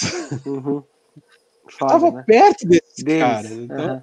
é isso é muito, muito impressionante. Eu não sei se você chegou a ver um documentário que tem no Netflix deles, fazendo alguns shows pela América do, do Sul. Sim, cara. Em momento algum você imagina que aqueles caras são tretados, né? Que eles são tão profissionais ah. que quando eles estão em cima do palco, eles batem papo, eles dão risada, fazem piadas. É por isso que, tipo assim, eu acho, né? eu acho que falta um pouco desse sangue frio e profissionalismo no músico brasileiro. Ele não consegue. O, o músico brasileiro ele é mais passional. Ele tem que ele tem que gostar da pessoa para conseguir se relacionar, entendeu? E para conseguir fazer música. Você sabe isso muito melhor do que, que eu mesmo, porque você foi personagem disso. Uhum. Quando você pega o seu e você pega o Angra, são duas bandas que poderiam ter dado saltos muito maiores mas muito maiores muito. do que elas deram. Por quê?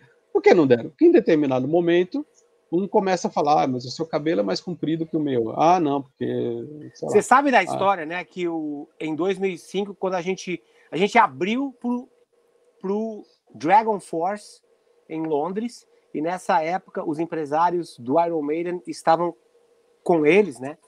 E aí, nessa tour mais recente que eu fiz, como sub deles, eu perguntei pro Herman Lee, né? Quando foi bater papo, que é o gui guitarrista e mentor da banda, né? E para quem não sabe, né? Assim, o, o grande compositor da, da banda nem é o Herman, é o outro cara. E aí eu conversando com eles assim no onda, eu peguei e falei assim, né? Falei, cara, a música que eu mais gosto de vocês é a Valley of the Dam. Aí ele falou assim: é, mas essa música é boa pra caralho, porque ela é pop, né? Ela é uma música pop com guitarra. E ele, ele falou assim: todas as minhas músicas são músicas pop que eu boto bumbo e guitarras rápidas, mas elas são pop, as melodias, as harmonias, né? E aí o Herman falou assim: é, realmente, cara, ele é o cara assim que traz as ideias, tal, tudo, e a gente metaliza isso, bota ali no estilo. E aí eu comentei com o Herman Lee, falei, cara, não sei se você sabe, mas teve uma época, naquela época que a gente abriu o show para vocês em 2005 lá em Londres. Os, os dois empresários do Iron Maiden que estavam com vocês, eles foram lá para ver o Angra e eles estavam interessados em empresariar o Angra. E isso não aconteceu por causa do guitarrista e do empresário, que eles falaram assim: não dá para a gente perder o controle do que a gente tem. Ou seja, a mentalidade era: eu prefiro ter um negócio pequeno e manter tudo escuro para que ninguém saiba como a gente faz, do que crescer e repartir e ganhar mais e todo mundo ganhar mais, entendeu? O que então, eu vejo, o que eu, que eu, vejo nas bandas, assim, é, falta um lado mais pragmático que as bandas americanas e inglesas têm. É, que é essa coisa, por exemplo, você pega o Iron Maiden com, com, com Paul Diana. É, então o cara fala assim: o que falta para a gente conquistar o mercado americano?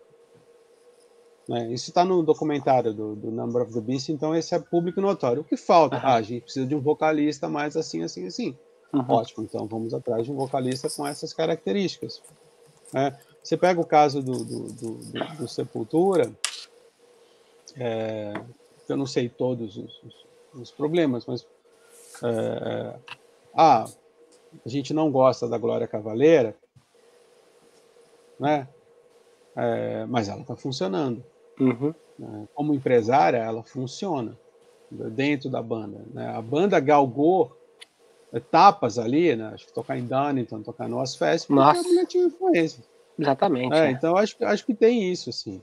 É, e o próprio Angra foi isso. Acho que tanto na, na, na, primeira na primeira cisma da banda, né? Quando sai o, o André, o Confessor e o, e o Mariucci, quanto, quando, quando desmonta vocês, é isso. Porque vocês, porra, vocês al, alcançaram um posto. Eu lembro de matéria de vocês no, no, na Copa do Mundo 2002, vocês uhum. no Japão. Exatamente, é. Entendeu? Então acho que tem um pouco isso. Tipo, falar assim, puta, eu não aturo esse cara, mas vambora, né? Bota em quatro cara, diferentes. Você não tem ideia da retaliação que rolou depois da primeira entrevista do Angra no Jô, porque eu ah, é? falei é? pra caralho, porque eu falei pra caralho, porque o Jô me deu o assunto, entendeu? E aí eu Sei. comecei a falar. Aí eu, cara, você é louco, porra, tem cinco na banda, você ficou contando piada, e você ainda trouxe o Fábio Laguna pro palco, mais uma pessoa para falar de besteira. Porra, a gente tinha. É, cara, ali, ali começou já, entendeu? Porque assim, eles. E, cara, muita gente que tava no Angra depois, que, né, é. que tinha passado pelo Angra antes da formação que gravou o Angels Cry, os caras entravam nos fóruns do, dos Orkuts lá da época e falavam assim, cara, o Aquiles, ele tá trazendo uma imagem diferente pro Angra, que é tipo assim, a gente toca metal, mas nós somos normais, a gente gosta de dar Sim. risada, de brincar e tal, tudo. E a galera não queria isso. Eu era instruído na banda para ser cuzão. Entendeu? Não, sério. Teve vezes que teve na, nos primeiros shows em Salvador, hum. né, que, a, que a gente foi, porque assim, eu comecei a fazer solo no Angra por causa é. de um acidente, né?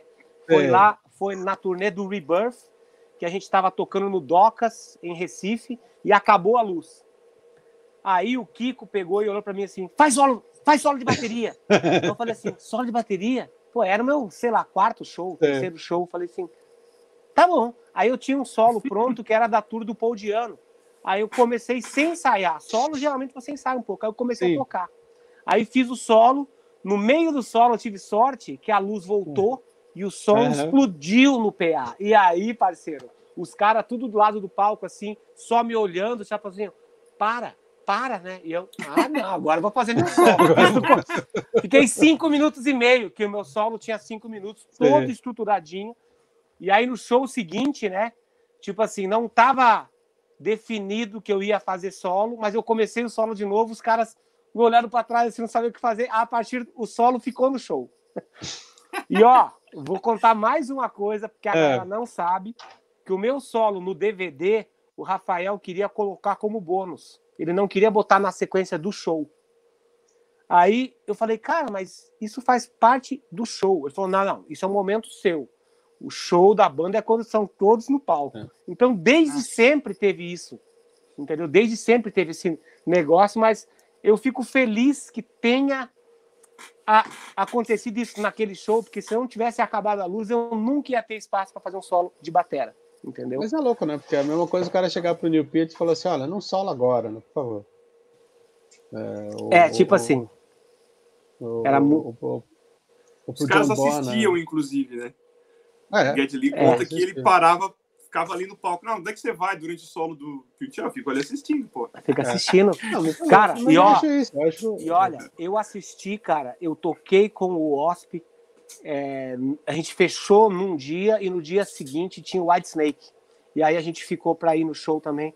Cara, o Tommy Aldi fazendo solo e todos os caras da banda assim, ó, olhando no palco e curtindo, falando, meu, como é que pode? O cara continua fazendo solo. foda demais essa admiração, cara. E era louco isso, entendeu? Porque as pessoas lá no Angra, quando, quando, quando alguém crescia, eles não viam dessa forma. Puta, que bom, cara. A gente achou um cara legal que tá, é. que tá fazendo o que ele tinha que fazer e tá levando a banda para um próximo nível. Isso é bom para a banda. Você falava assim, cara, esse cara tá se destacando demais, o merchandising dele tá vendendo, vamos começar a sabotar, entendeu? Então, é, é... deu, deu no que deu, cara. Deu no que deu, entendeu? Vai lá, Gilson, superchat. Ou não deu, né? É, exatamente, é. Agora sim, o Frenedão aqui, 74,90. Martins, muitas vezes o trabalho jornalístico chama para pautas meio polêmicas, que são legítimas, mas podem causar consequências incontroláveis. Alguma vez você se arrependeu de alguma matéria que você escreveu?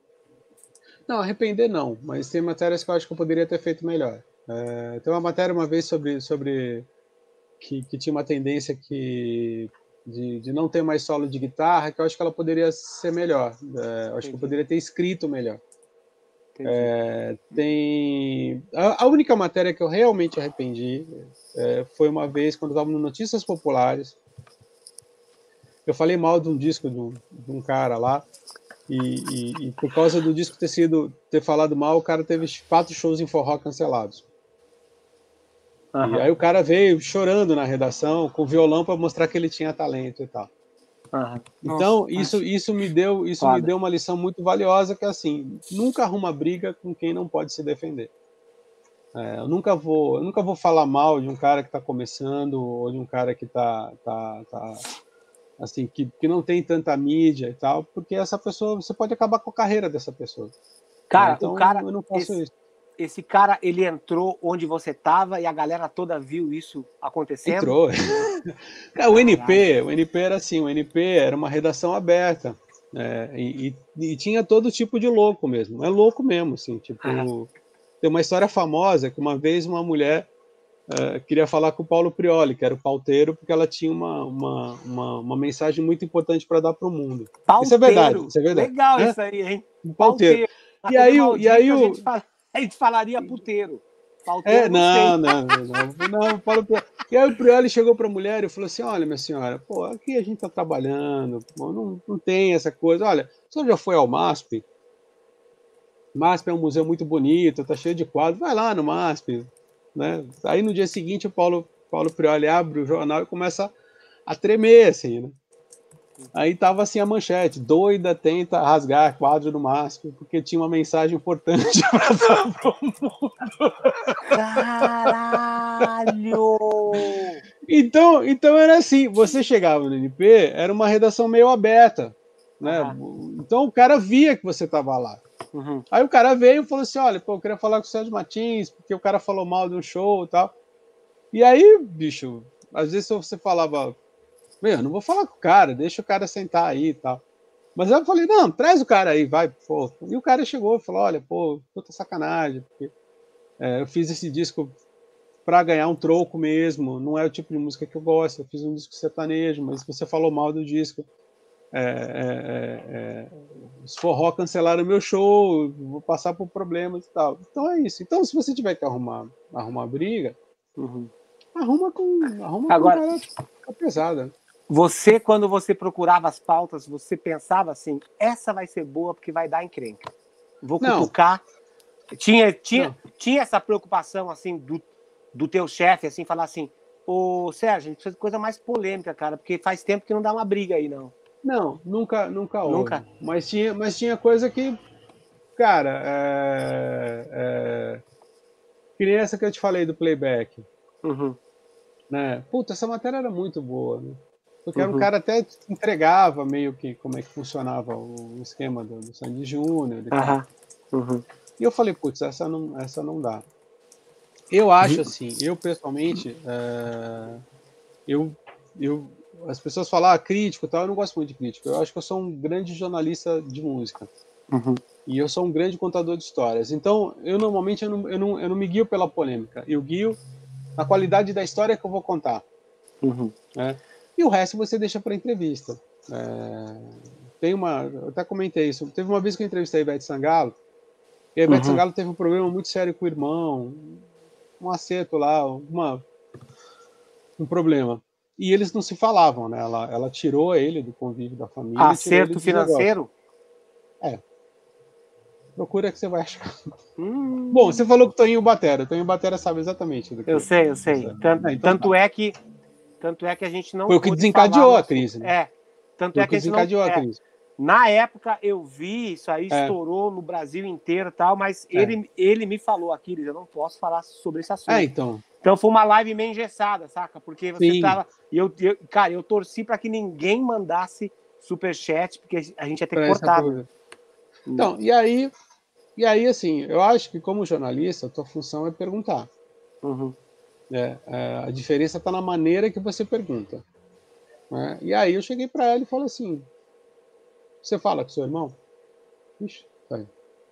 Você fala com seu irmão? Ela falou, falo. Ele conhece seus filhos? Ela falou, conhece, mas eu não estou gostando do, do, do, da maneira que essa, essa entrevista está sendo encaminhada. Eu falei, olha, Beth, a gente não vai fazer uma entrevista de música com você, a gente vai fazer uma entrevista para falar de tudo. Uhum. Aí ela falou, ah, então daqui a pouco você vai vai querer saber quantas vezes eu faço sexo com meu marido por semana. Aí eu olhei para ela e falei assim: quantas vezes você faz sexo com seu marido por semana? Caralho. Aí ela falou: ah, você não vai aguentar a resposta. Então eu vou falar do meu irmão. Ela falou assim: olha, a gente teve um problema profissional que virou pessoal e a gente tá tentando se acertar. E não tá. E tá voltando. E eu achei do cacete. Eu acho que é a uhum. pergunta. É a mesma coisa que, por exemplo, tem uma vez, eu, como eu te falei, eu entrevistei o Jimmy Page. O Jimmy Page naquele dia tava péssimo humor, assim. O show tinha sido ruim. Uhum. Uh... E aí eu cheguei para ele e falei assim: Ah, você. A entrevista não estava rolando. Aí eu cheguei e falei: Posso fazer perguntas para Jimmy Page, a lenda? Aí ele olhou e falou: Pai, vai. Eu falei: Olha, tem um boato de que o, o último disco dos Yardbirds já é um teste teu para fazer o Led Zeppelin é o uhum. Little Games. Não sei se você conhece esse disco, é maravilhoso. Aí ele falou: é, é, é, o produtor não, o produtor não entendeu. O produtor não entendeu o, o, que eu queria na época, mas sim. Ah, tanto que tem Dazed and Confused já tem naquele, já tem nesse disco. E aí eu falei, é verdade que você toca guitarra em Really Got Me, dos Kinks? Aí ele olhou e falou assim, eu me recuso a responder essa pergunta. Caralho. Falei, ok, um a um. Já respondeu. Um a um. aí eu falei, e aí tinha, tinha, tinha um filme chamado Austin Powers. Uhum. É, e o Austin Powers ele é, ele é congelado, ele passa 25 anos ou 35 anos congelado. E uma, um dos itens que ele leva com ele antes de ser congelado é um disco do Burt Bacharach, que o Jimmy Page toca. E aí eu falei, pô, você viu esse filme? Você sabe dessa história? Tal? O que, que tem de tão especial nesse disco do Burt Bacharach que fez um cara pensar em ser congelado com ele? Uhum. E ele se emocionou. Aí ele começou a falar sobre o Boris Baccarat. É, ele ficou mais maleável e eu falei: uhum. você se importa se eu perguntar sobre o Hammer of the Gods, sobre as autobiografias do Led Zeppelin, as biografias uhum. do Led Zeppelin? E ele falou: não, tudo bem, eu vou falar para você. Falou: o cara foi um cretino, o cara contou coisas que não deveria contar, o cara contou coisas do John Bonham que a mulher do John Bonham leu e passou muito mal e tal, tal, tal, tal, tal, tal. Eu acho que tem, tem muito isso, assim. Às vezes você uhum. perguntar, você tem que perguntar. Né? Uhum. Não tem. Mas não era criar polêmica, era uma questão assim. Todo mundo quer saber, né? Uhum. Tá, mas qual que é qual que é o segredinho de shopping que você pode dar pro cara que, que quer fazer uma entrevista boa? Que Estuda que... o cara.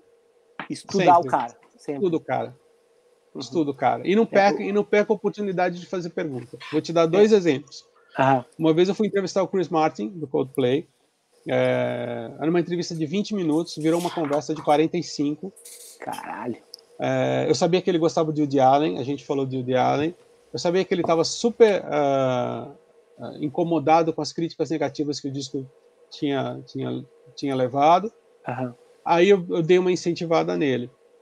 E, na, na época, falavam assim: no personal questions. Uhum. Aí eu cheguei e falei assim, papapá, falei assim, cara, você se importa se você me responder uma pergunta, pessoal? Uma pergunta.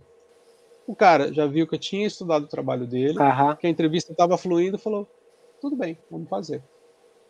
Ele fez. Eu perguntei que era o, a relação com a Gwyneth Paltrow, né? E aí ele fez uma, uma piada tipicamente inglesa. Falou: ah, as pessoas acham que eu sou o James Blunt, ninguém me enche, me enche o saco. E a mesma coisa, e a mesma coisa o Bono. O Bono, o Bono, o Bono, eu fiz uma puta entrevista com ele. E aí eu não tinha feito nenhuma pergunta pessoal, uhum. né?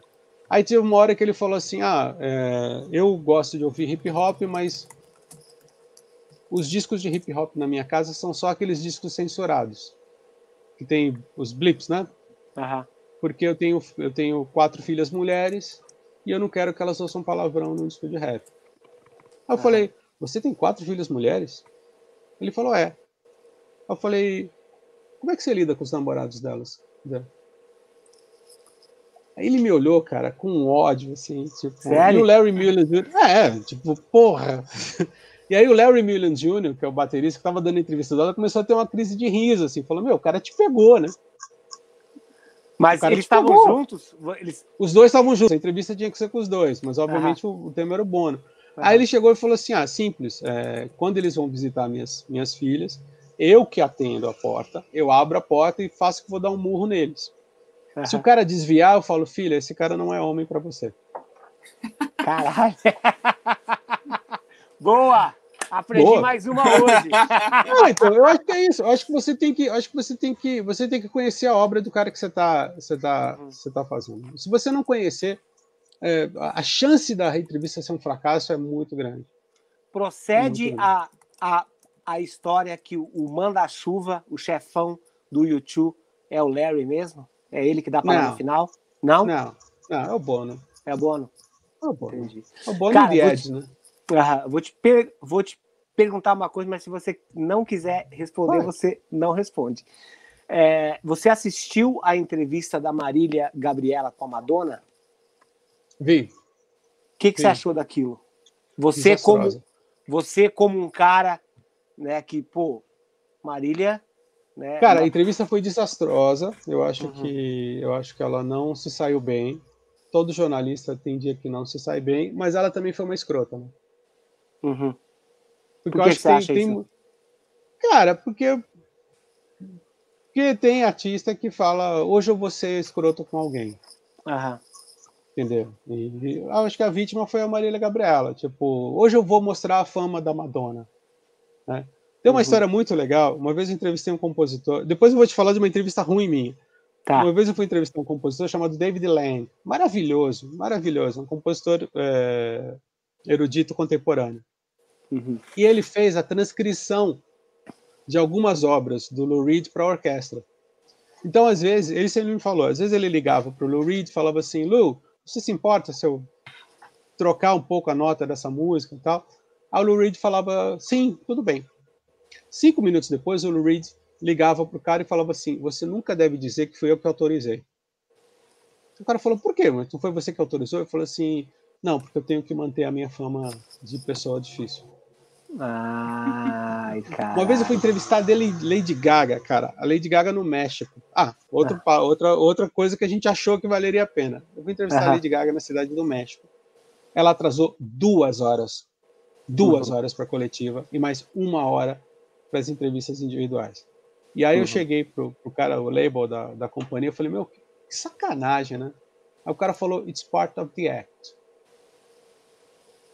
Tipo, né, faz tipo parte Guns da vida, Roses, assim. assim. Guns N' Roses. Tipo, a entrevista foi 10 minutos.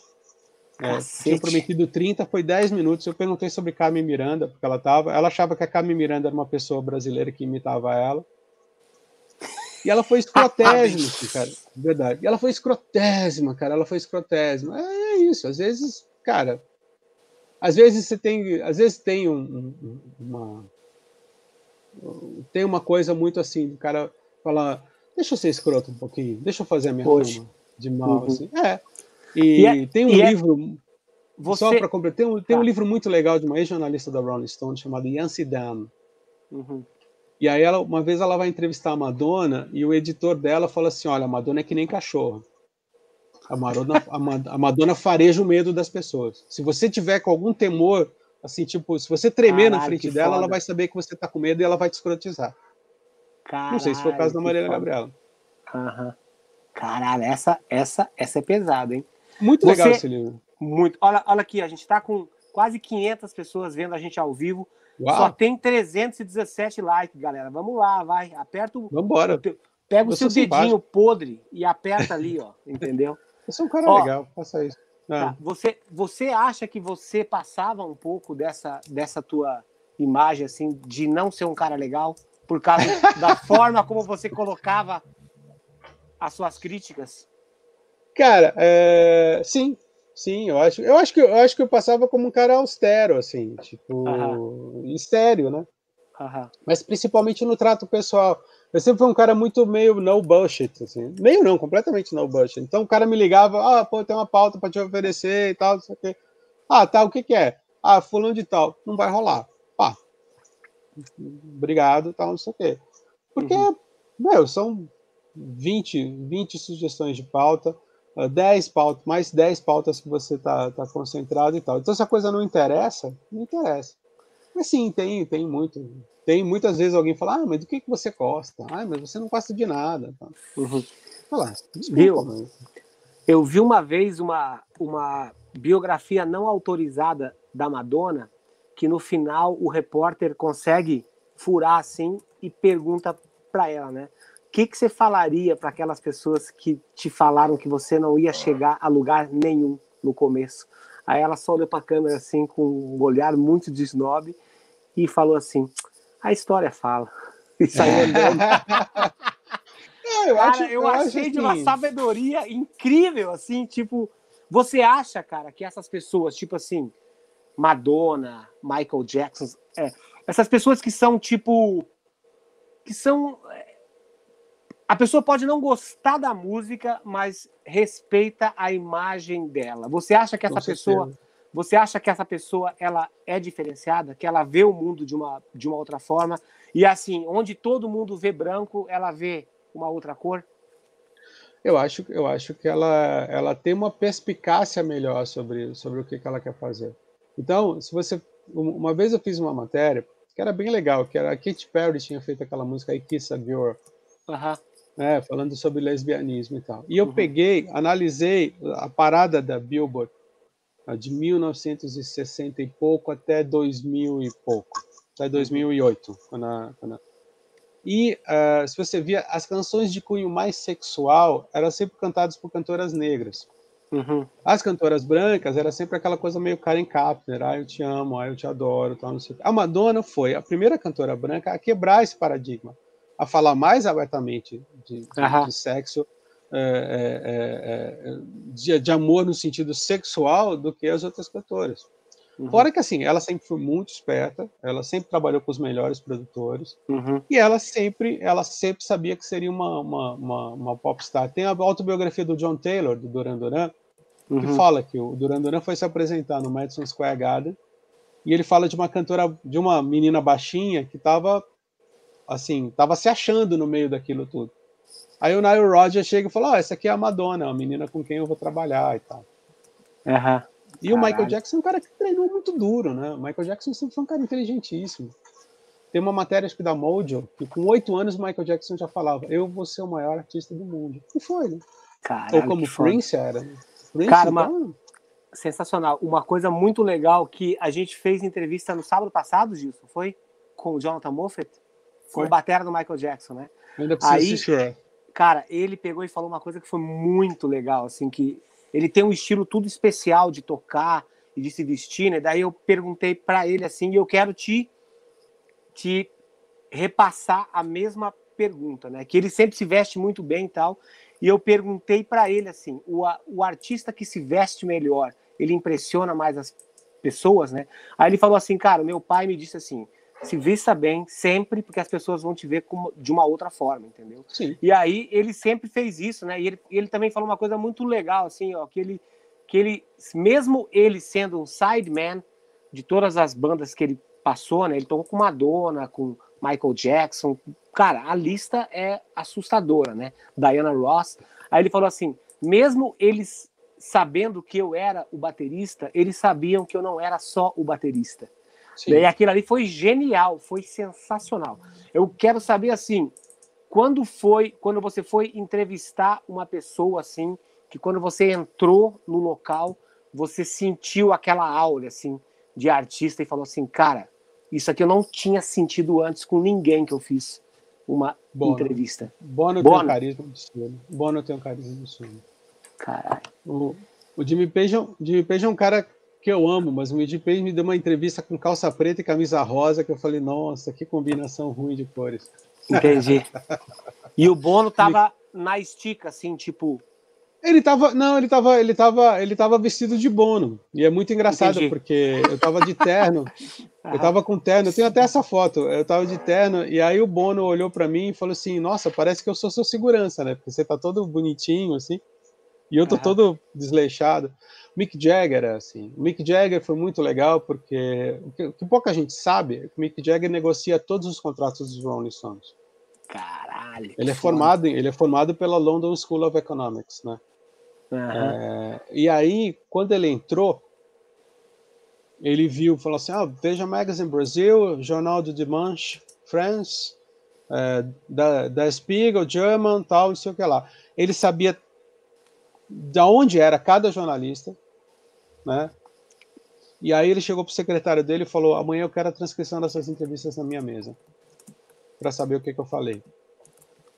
Caralho. Então, esse é um cara diferenciado. É, uhum. Se entrevistar um cara com o Mick Jagger, fora que o Mick Jagger, assim, ele é um cara extremamente seletivo as entrevistas que ele dá. Então você Imagina. pode falar, você pode falar a maior baixaria para ele. Tem, teve um, um, um, um, esse jornalista alemão falou de uma biografia de um ator chamado Helmut Berger, que tinha saído, e o cara dedou umas, umas surubas lá que o Mick Jagger fez, e o Mick Jagger dava risada e falava assim, eu não lembro dessa história. E aí entregava ah. o cara e falava três, quatro coisas metendo pau no cara. Entendido. Viu? Mas ele Você... é especial. O Gilson, o Freneda tá gostando hoje. Pô, bacana. Chefe. Ele tá, ele, ele tá gostando realmente. Olha, do dos Orimija. 2 horas e 20 já, impressionante, cara. Tá quando, ah, quando a entrevista é boa, ela, ela flui. A gente está acabando já, tá, Sérgio? Não, tá, para mim. Só um recadinho cara, do Matheus antes, então, aqui. Tá. Que mandou os parabéns. É valioso para mim, que te conheço desde 2004, poder conhecer bom, seu né? lado generoso, falando, falando de você aqui. Ah, Pode falar sobre a, a vibe com o Bumbo de 24. Abraço a todos. É, Gilson, sou seu fã também. Obrigado. Valeu, Matheus. Eu só tive acesso ao Bumbo de 24 uma vez que foi no ensaio do hangar, na época que eu tocava com pedal duplo, eu achei que a pele estava muito solta, não gostei. E teve uma outra vez que eu fui tocar no Gods of Metal, antes, no mesmo dia do White Snake, que é aí que eu vi cada um chegando e cada um saindo numa Mercedes, só para cada integrante tinha uma Mercedes com a aguinha esperando ali na volta do palco. E esse foi o único show do festival que não deixaram a gente assistir. Ninguém das bandas tal. E aí eu também vi o Mickey D destruindo o técnico de bateria dele, tipo assim, xingando o cara, jogando baqueta nele e tal, tudo. E aí ali eu vi que eu era bonzinho, cara. o tratamento com os meus hosts. eu nunca mais vou me esquecer que acabou o show assim, o cara saiu do palco com, com duas com dois baldes assim de água, tal, assim, jogou para cima assim e, de, e deitou no banco. Ai, eu não aguento mais, eu não aguento mais. Ele falou isso em, em, em inglês. Mas é, é. Aí, aí eu me lembro que era assim, enquanto uma, uma banda dessas locais menores montava a batera, a outra estava no palco já. Então, quando deu o rodízio de banda, eu acabei numa bateria de bumbo de 24, cara, para fazer um show do Angra. Começando, ah, começando com Nova Era. Eu só olhei para aquilo e falei, cara, eu não uso bumbo. Ah, mas a outra de 22 está lá no palco e aí você só vai ter 15 minutos. Eu falei, não, então vamos, vamos aqui mesmo. Aí foi sensacional, cara. Eu nem, nem pensei muito, só entrei e toquei. E foi, tipo, legal. Isso que o Paulo Ziner fala que bumbo de 24 é pra mocinha, né? É pra mocinha. 26. É, 26. Tem mais uma ali, Gilson. Tem do Frenedo, então. É. 18,90 aula do Martins, tendo aqui oh, o prazer em conhecer você melhor e o valor do trabalho de jornalistas sérios como você. Parabéns. Oh, obrigado. Muito bom. Você, você, você já teve alguma situação numa entrevista que você bateu boca com o cara e ah, lá pra puta que te pariu, então? Cara, teve um, teve um cara chamado Bill Laswell. que é, que é um grande produtor, baixista do Material, produziu uh, produziu Public Image, produziu uh, teve, uma, teve, umas bandas, acho que produziu o Rapa e tal. Aham. Eu ligava para ele, ele dizia que não tinha, não ia dar entrevista nenhuma, assim. É, tipo, eu ligava, ele falava, não, isso está errado, eu, não, eu não tenho, não tenho entrevista nenhuma marcada. Eu falava, você tem entrevista marcada. Aí você ligava para gravador e falava assim, cara, o cara disse que não marcou entrevista nenhuma. Ah, vamos resolver. Aí falava, segunda-feira ele vai falar com você. Aí você ligava segunda-feira ele falava, meu, ele não tem entrevista marcada, vai pro inferno tal, não sei o que. Eu falei, ah, meu, vai pra puta que te pariu, seu idiota. seu merda. Ele bateu o telefone na cadeira. Caraca, tem, sensacional. Tem, tem. Ah, teve, teve essa do, do, do, do dos Titãs. Teve, teve, um, teve, um, teve um momento com a Paula Toller, assim, que eu contestei uma letra dela e, e aí a entrevista foi pra Cucuia, assim. Tipo o quê? Ela parece não, ser bem. Ela, ela, essa é famosa, assim, não, porque eu, eu falei que as, que as músicas tinham um tema meio adolescente, assim, né? Aham. E aí ela se irritou, falou que as, que as letras dela eram profundas e que não sei o quê, tal, tal, tal. Eu falei pra lá, então me diz o que tem de tão profundo em Te Amo para Sempre, Te Amo Demais, até daqui a pouco, até nunca mais, que eu tô louco pra saber. Nossa. Aí a entrevista. Só você e ela? Só você e ela? Eu, ela e a assessora. Aí a entrevista foi pra Cocuia, né? Uhum. É, tem, tem, às vezes rola. Mas isso era pra Veja. Era pra Veja. Tá, e daí, daí você. É. Não, aí a gente. Derrubou a pauta ou, ou. Não, manteve? a gente continuou, a gente continuou a entrevista. Aí foi para um outro assunto e tal, mas foi um momento de tensão, assim, que eu acho que a gente. Uhum. Depois, depois eu consegui. Eu consegui dominar. Teve uma vez, teve um, teve um maestro, eu não, eu não foi um bate-boca, mas teve um maestro chamado que é famosíssimo, chamado Daniel Barenboim. Uhum. E, e, ele foi casado com uma violoncelista chamada Jacqueline Dupre, e ela tinha esclerose múltipla. Então saiu um filme que ele era acusado de, de, de ter abandonado ela. Uhum. Né? Quando, quando a doença se complicou, ele simplesmente se mudou, casou com uma outra pessoa, inclusive. Que aí você sempre deixa a pergunta para o fim, né? Uhum. É, e aí o, o, o eu falei, olha, tem um filme e tal. Ele falou, eu não vou falar sobre esse filme. Eu falei, olha, eu acho esse filme uma calúnia. É, eu sei, mas eu queria saber o que, que o senhor quer saber. Ele falou assim: o que você vai saber é o seguinte: essa entrevista acabou agora. E bateu o telefone. Caralho! Ah, ok, eu já tinha. Tem uma entrevista que, que foi, foi, foi diferente. Eu sempre conto essa história, que é uma entrevista com a Pink. Aham. Uhum. entrevistei a Pink. A Pink é, e eu vim todo cheio de fazer perguntas. Ah, você produziu com o Tim Rancid, você trabalhou não sei o quê. E ela assim, ah, não, ah, sim, sim. Uhum. Aí eu falei, meu, essa entrevista ou vai ou racha. Uhum. Agora vai. Eu, assim, é, eu falei assim, já te falaram que você tem uma bunda muito bonita? Aí ficou aquele silêncio, assim, mais ou menos como vocês estão fazendo agora. Assim. Uhum. Aí depois eu vi, aí depois eu vi um quá, quá, quá, quá, quá, quá, quá. Aí ela falou assim: não, você sabe que o, o, o, guitarrista da minha banda é brasileiro e falou que a minha bunda é igual a das brasileiras, tal, não sei o que lá. Blá, blá. Aí começou, e a entrevista virou uma sacanagem, assim. Eu falei, pô, você pegou a menina do Exterminador do Futuro 3? Ela falou, ah, né, a gente deu uns beijinhos, tal, não sei o que. Virou. Aí eu falei. Pô, você vem todo cheio de fazer uma entrevista legal, assim, e a mulher quer falar bagaceira, né? Quer falar zoeira. Caralho, que situação essa daí, hein? Viu? Me diz uma coisa. Teve uma vez que eu vi. Eu vi uma entrevista dos.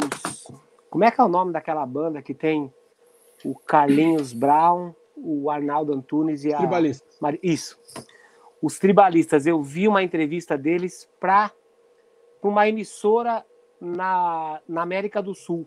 É. E aí, o Carlinhos Brown e o Arnaldo Antunes tentando falar em respondendo espanhol. em espanhol e a Marisa Monte em português. É. Direta. E aí eu também vi num, num, no making off de um Blu-ray da Ju, Julieta Benegas, que é uma cantora mexicana que é gigante, é maravilhosa. Eu fui num show dela aqui em LA. Aí eu cheguei lá no show assim, eu fui lá naquele teatro onde é feito a entrega lá dos Oscars lá lá na Kodak Theater. Exatamente. Aí foi sensacional, né? Aí eu, eu cheguei assim, eu comprei uh, assim, tipo pista VIP, VIP. Era tipo Sim. na frente dela mesmo, né? E aí, tipo, é... cara, impressionante assim a logística deles, né? Tipo assim, 20 minutos falei, cara, não acredito que não vai encher esse lugar, né? Tal, não sei o quê. 15 minutos do mesmo jeito. Faltando assim, 5, 6 minutos para começar o show, lotado o lugar, entupido. Assim. Foi muito rápido, assim, o esquema deles. E aí, ali foi incrível, assim, que assim, 80% do público, até 90% do público, era mexicano. E a galera tem esse negócio, sabe, de ver ela como uma como uma Frida, como uma, como uma reencarnação da, da, da Frida, Frida é, representando a música ali, né? E aí eu eu tava vendo um Blu-ray dela e aí de novo a Marisa Monte no Blu-ray dela destinado ao público latino falando em português. Você já entrevistou a Marisa? Como Sim. foi? Ah, eu, eu apareço inclusive, tem um, tem um DVD dela que eu apareço fazendo uma pergunta e tal. Ah, é? E aí, como Cara, foi? a Marisa, a Marisa, a, a Marisa, ela é como como entrevistada, ela é ok, assim. É, ela tem um carisma, ela é, ela é uma estrela, ela, ela sabe seduzir você, ela tem um, um charme, ela tem um negócio, mas como entrevista, assim, não, eu não fiz nenhuma entrevista fantástica com ela. Entrevistei duas, três vezes. Uma vez uma, uhum. uma mini coletiva, quando eu estava uhum. lançando mais, em 91, Uhum. Depois o Code Rosa e Carvão, já na BIS, em 94, 95. E na Veja, acho que em 2000, e 2000 quando ela lançou. Não, quando ela lançou, acho que em 2004, quando ela lançou Infinito Particular e o Universo ao meu redor. Tá. Ela é ok, assim, mas ela. A Marisa tem uma, uma, uma coisa mas... mais, mais diva e ela é. Tá, mas quando você fala de seduzir, assim, ela seduz com as palavras, com os trejeitos, com a boca, Cara, ela é muito com mexer no cabelo. É, não, ela é muito perna, charmosa. É. Ela é muito charmosa. Ela tem um olhar muito penetrante, uhum. o tom de voz dela. Ela, ela tem uma coisa de, de fazer você se sentir é, mais confortável, assim, e tal. E é, ela é boa, assim. Mas é... não é uma das minhas entrevistas memoráveis, não. Ela e o Nando Reis tiveram um affair? Sim. Sim, mas tá, isso tá. Ele fala, né? Ele ah. fala. Né? É, mas sim, sim. Duas vezes, né? Na época do Mais e depois na época do Code Rosa e Carvão. Entendi. Então, isso, é, tá. isso é público, não tá?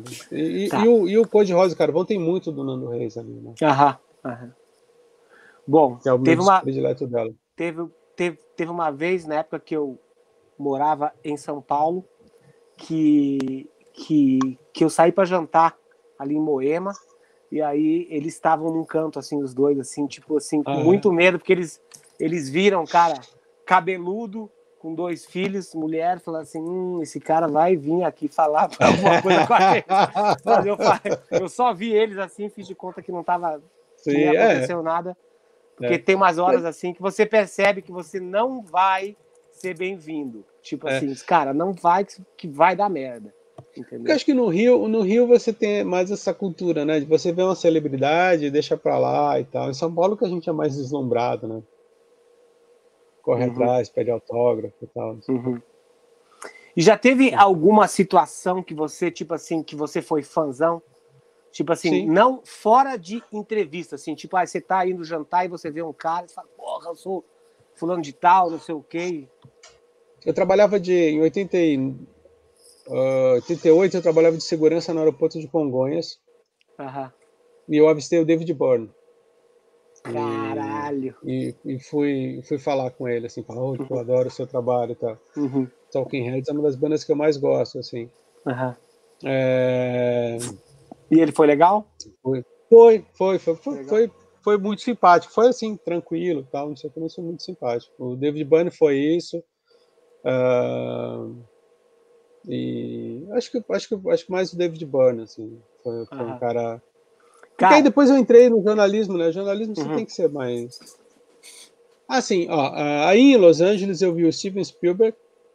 Você viu ele? Saído, é, tem saído de uma loja e, e, e, tocar o alarme, porque ele tinha esquecido de tirar o alarme da loja lá. o Denzel Washington respeitou a faixa de pedestre e me deixou passar, então. Caralho! Assim, tem não músico, mas tem uma atriz chamada Dina McKee. Não uhum. sei se você conhece. Não, você assistiu, se você assistiu Notting Hill, ela faz a. a... Ah, assisti, aham. Então, ela faz a paraplégica, a ex-namorada do Hugh Grant, assim. Ah, Aí eu tá. fui assistir, eu fui assistir um musical, uhum. é, é, musical não, perdão, uma peça de teatro estrelada por ela, eu fui comprar o ingresso. Quando eu saí, eu dei de cara com ela. E aí eu tive que falar assim, olha, eu não sou um stalker, eu sou brasileiro, eu adoro o seu trabalho, uhum. e eu queria tirar uma foto com você, você se importa? Ela falou, não, tudo bem. Uhum. Aí tirou a foto comigo e tal. E aí ela, a, a peça era com um cara chamado Stephen Delane também, que é um ator muito famoso lá. E aí eu brinquei e falei, ah, não sei se você gosta de futebol, mas assistir você e o Stephen Delane é mais ou menos como ver o Messi e o Cristiano Ronaldo jogarem no mesmo time. Uhum. Aí ela olhou para mim e falou assim: suas expectativas são muito altas, mas eu espero cumpri-las. Sensacional. Ali você estabeleceu cortesia com sabedoria, né? Tipo assim, ela hum. sabia que você estava que você Sim, fui fãzão, assim. Exatamente. Mas ela é uma Legal, grande atriz, cara. Uhum. Ela é uma grande tá. atriz. Então, falando sobre esse esse filme, alguma das celebridades que você entrevistou, alguém reclamou daquela situação de quando a Julia Roberts abre a porta assim, tem um monte de gente batendo foto assim, ela tá na casa do ah, cara. Ah, todos reclamam. Né? Todos reclamam todos daquilo reclamam. de não mas, ter vida. Mas, cara, faz parte da. Faz, acho que faz parte da, da, da, vida de artista, bicho. É o ônus e o bônus. Esquece isso. Uma vez o, o, eu conheço a Paula Fernandes e a Paula também se sente muito incomodada com isso. Mas uhum. eu falo, olha, quando você assina um contrato, vem junto. É, uma vez, o. Você lembra do episódio da cadeira do Guns N' Roses, né? Não, não lembro. Episódio? Uhum. Tem, em 92, o, o Guns veio tocar é, aquela turnê do Use Your Illusion. Uhum. Né? E aí, naquela época, era de praxe os jornalistas ficarem dando plantão no, no, no lobby do hotel, como se isso resolvesse alguma coisa. Uhum. E o, Axel Rose foi, era o Maxud Plaza, ele foi no, no mezanino ali que tinha um, uma mesa de bilhar. E um fotógrafo pegou e tirou duas fotos. Uhum. Ele pegou uma cadeira e jogou em cima do, do, do grupo de jornalistas que estavam lá. Caralho! Tanto que, ele, tanto que ele foi fichado pela polícia. O Axel é fichado pela polícia de São Paulo até hoje. Cacete! E aí ficou aquela, aquele puta clima, né?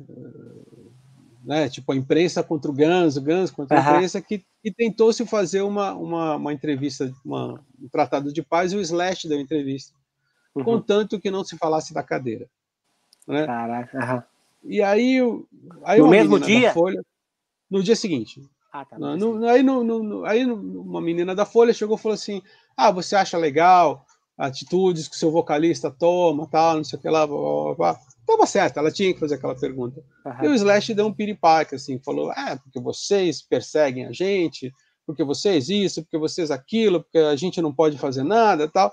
Aí eu olhei para ele e falei assim: Vamos lá, ok, a gente persegue vocês, mas vamos supor que o disco, o próximo disco do Guns N' Roses seja uma merda seja um fracasso de vendas, né? E vocês parem de tocar em estádios como vocês estão tocando para um, um boteco que tenha 10 pessoas.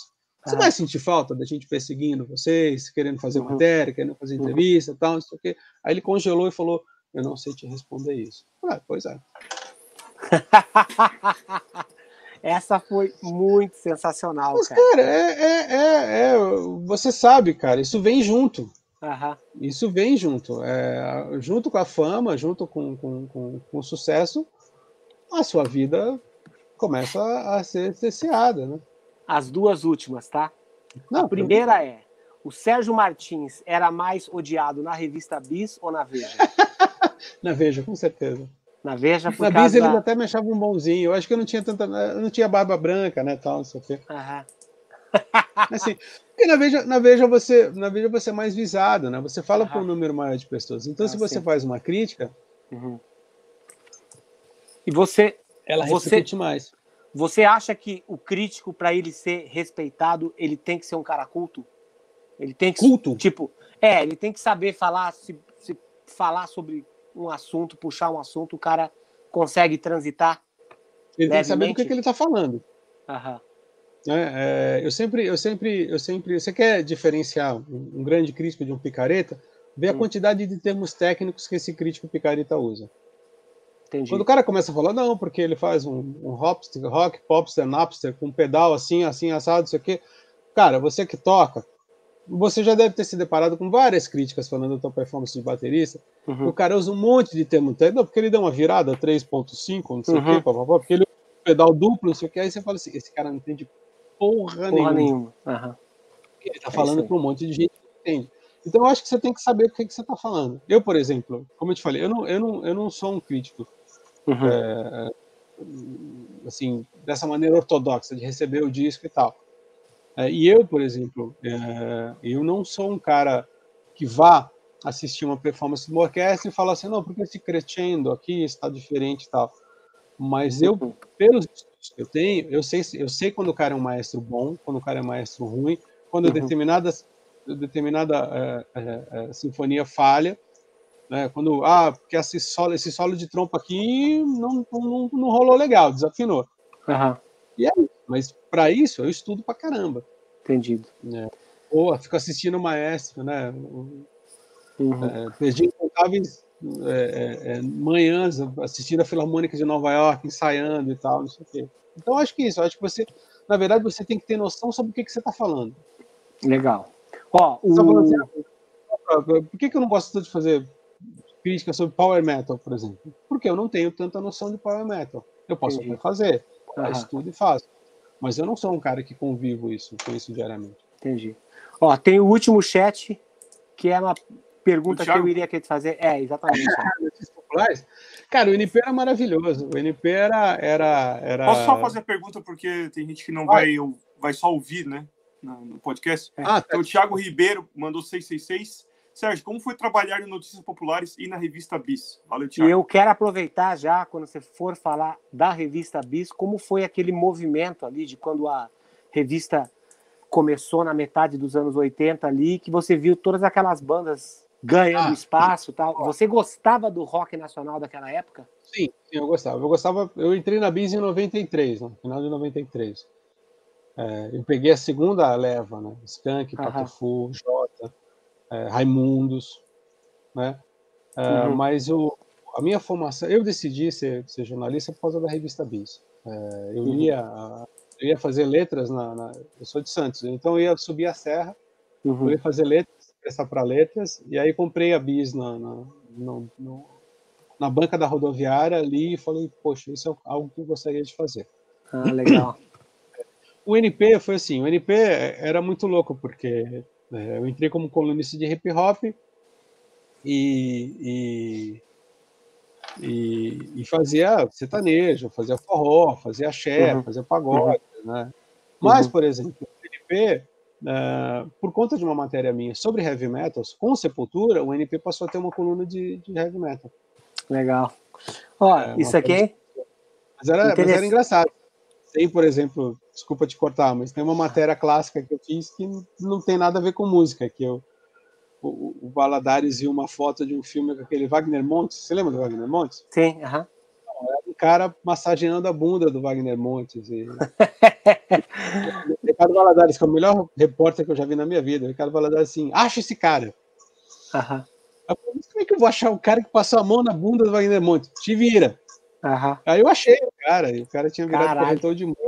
Eu fiquei enrolando o cara na entrevista e tal, até chegar e perguntar, mas como é que foi passar a mão na bunda do Wagner Montes, rapaz?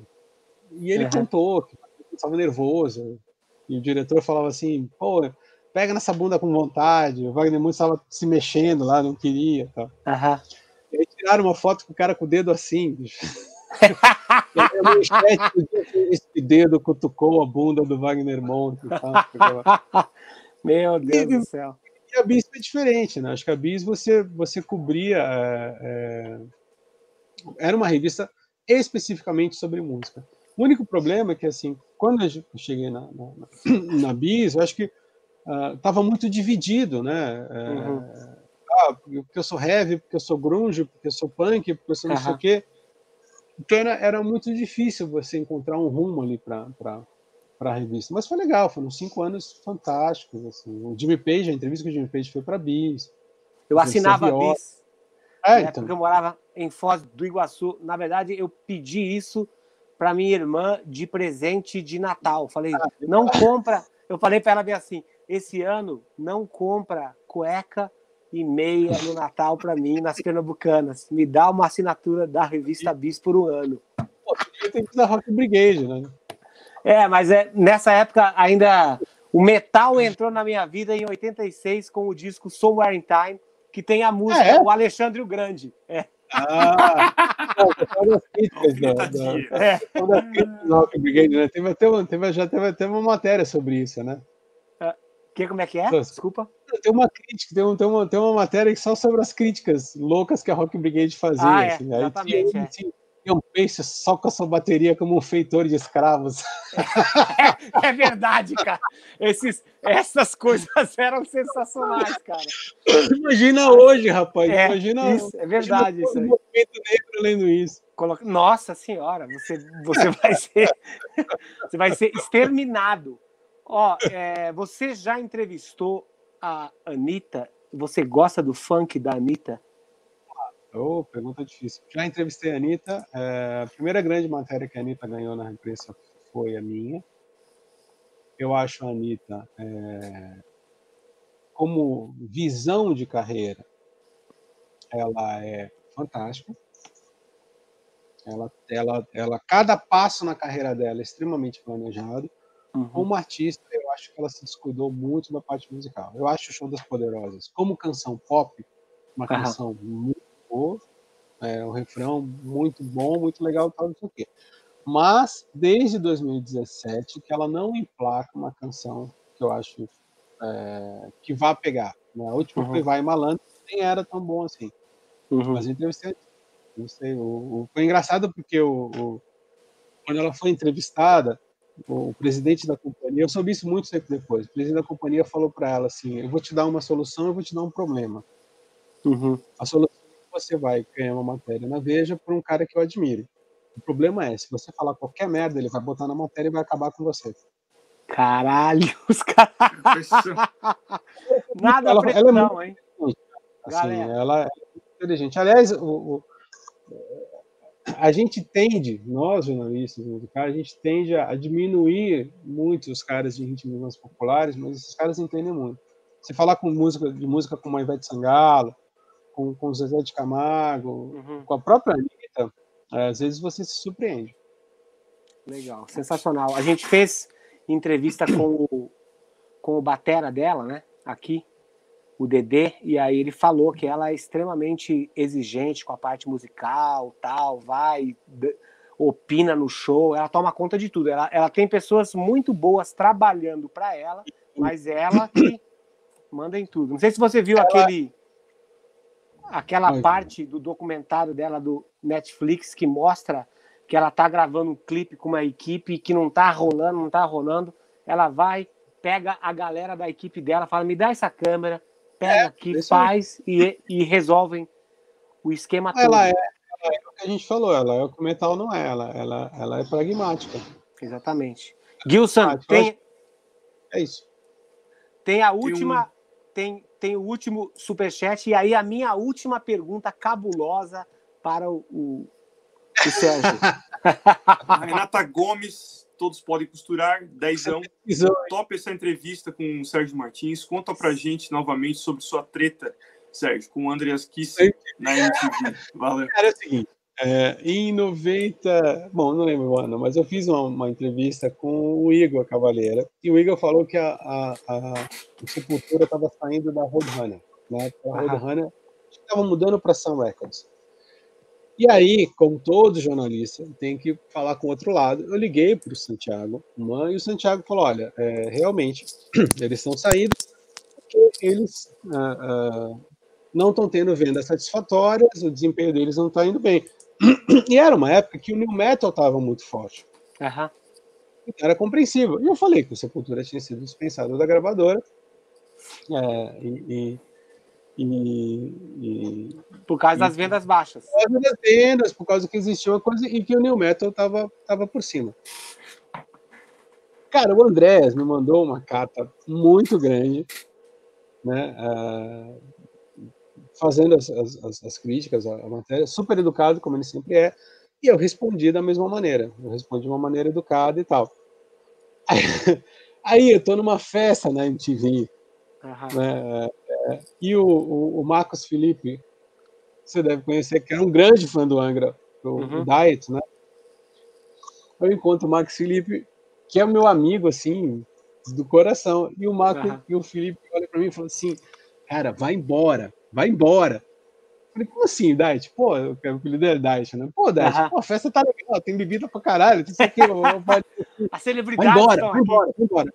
Faz, não faz cinco minutos, o Andréas passou aqui e falou assim: Diet, você conhece o Sérgio Martins? Aí o Diet, que é meu irmão, falou assim: Sérgio Martins? Da onde ele é? É, ele é da Veja.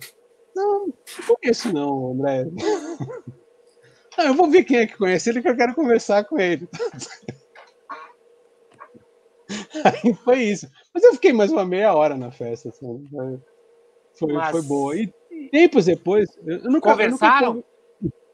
Então, eu nunca conversei com o André sobre esse assunto. Eu entrevistei ele, eu tinha um programa chamado Veja Música, eu entrevistei ele, foi uma puta entrevista legal. E uma vez a mulher dele, a Patrícia, tinha comentado, falou que, que a, a, a resposta que eu dei para ele algumas partes da resposta ele não digeriu muito bem, mas ele achou que eu fui, fui super justo com o que eu acreditava. Mas essa parte foi engraçada, porque eu, a gente, o, o Diet achou que o cara queria me pegar de porrada, né? Aham. Ó, o Diet, eu vou até fazer um agradecimento aqui pro Diet, que ele foi o primeiro cara que me colocou na capa de uma revista que não era de bateria. Sim. Que era, que era é, Comando Rock, né? do rock. Ah, o Diet é, o Diet é um dos jornalistas mais, mais loucos que eu fiz. Né? Ele é. tinha uma matéria uma vez no JT, que ele passou uma semana no spa, cara, que era de rolar de rir, né? Ele uhum. contrabandeou, uma amiga dele contrabandeou duas polentas fritas no sutiã. Cacete! Cara, e ó, o Diet, ele me, ele, ele me fez feliz porque ele me botou nessa capa, ele botou um box meu ali, né? E, me, e, eu, e eu fiquei feliz com a companhia da capa, que era, que era o Robert Smith, do The Cure que é uma banda que eu gosto muito e que os metaleiros ah, não entendem. Não. Os metaleiros, pô, como é que você gosta de, de The Cure e tal? E, cara, é eu... muito louco, porque a turma do heavy metal não consegue conceber que você gosta de outras coisas que não seja heavy metal. Cara, e ó, eu vou falar, bicho, os bateras do The Cure, inclusive o guitarrista aquele, o mesmo que não quis que o Angra assinasse com, com os empresários do Aí, uma vez eu dei carona para ele dentro do meu carro e eu tava ouvindo, né? The Cure. Hum. Aí ele pegou e falou assim: Ah, meu, muda o som aí, vai, tira isso aí. Aí eu falei assim: Não, no meu carro você vai ouvir o que eu quiser. E eu levantei o volume, era, tá, eu tava ouvindo o disco Kiss Me Kiss Me. É bom, Kiss Me, é bom pra caralho do Red on the Door, mas o Kiss Me Kiss Me é muito bom. O, sabe, sabe como eu percebi? Como, como a gente é, radicaliza muito? Nesse, nesse jantar que eu te falei, que eu fui com, com o Dave Murray e com o Yanni Girls, uhum. começou a tocar o One do YouTube. Uhum. E tanto, tanto o Yannick quanto o Dave Murray sabiam a letra inteira da inteira. música. Cantou. E aí, ouvido por essa coisa, cara, tá cantando no YouTube? Ele olhou para mim e falou assim: porra, você não acha essa música sensacional? Eu acho. Uhum. Aí eu falei, aí. É, a gente não pode ter preconceito. Caralho. Sensacional isso aí. Viu? A última pergunta, então. Que você que me falou isso. Tá. Não esquece de me perguntar as duas vezes que você bateu na trave para entrar na Veja. Essa eu quero saber. Cara, uma vez foi a, Magali Magalhães, uhum. que é uma grande professora, que queria que eu fizesse uma matéria sobre o Turbos do Hangar. Uhum. Tava, tava 2010, isso aí. 2010. E não, e não era o momento. É... Aí, uns oito anos depois, o... não, 2010? Não, foi antes, foi antes de 2010. Foi antes de 2010, com certeza. Não, o ônibus foi porque foi a época que foi, o, o, ônibus foi na tour do, do Infallible. Foi, foi. a gente lançou o disco em 2009 e saiu em turnê em 2010. Mas um tempo depois, o Carlos Graeb, que era, que era meu chefe na época, quis fazer uma matéria sobre ônibus e turnê. Uhum. E, e eu falei para Magali, eu falei, pô, Magali, pô, agora é a hora. Né? E ela falou, não, ele não está mais com o ônibus. Né? A outra vez é, foi a Giovanna Leopoldi, que tinha, te, tinha me falado da votação que você tinha sido eleito como, como, como um dos melhores bateristas. Mas era uma votação de leitores, eu precisava de uma votação de crítica. Talvez, se eu tivesse feito com você o mesmo que eu fiz com o Edu, pô, vamos sentar e tomar um café, mas acho que você já não estava mais morando no Brasil. Mas se alguém tivesse feito isso, talvez uh, uh, eu teria elementos suficientes para fazer um outro tipo de matéria. Entendi. Eu acho que seria mais legal.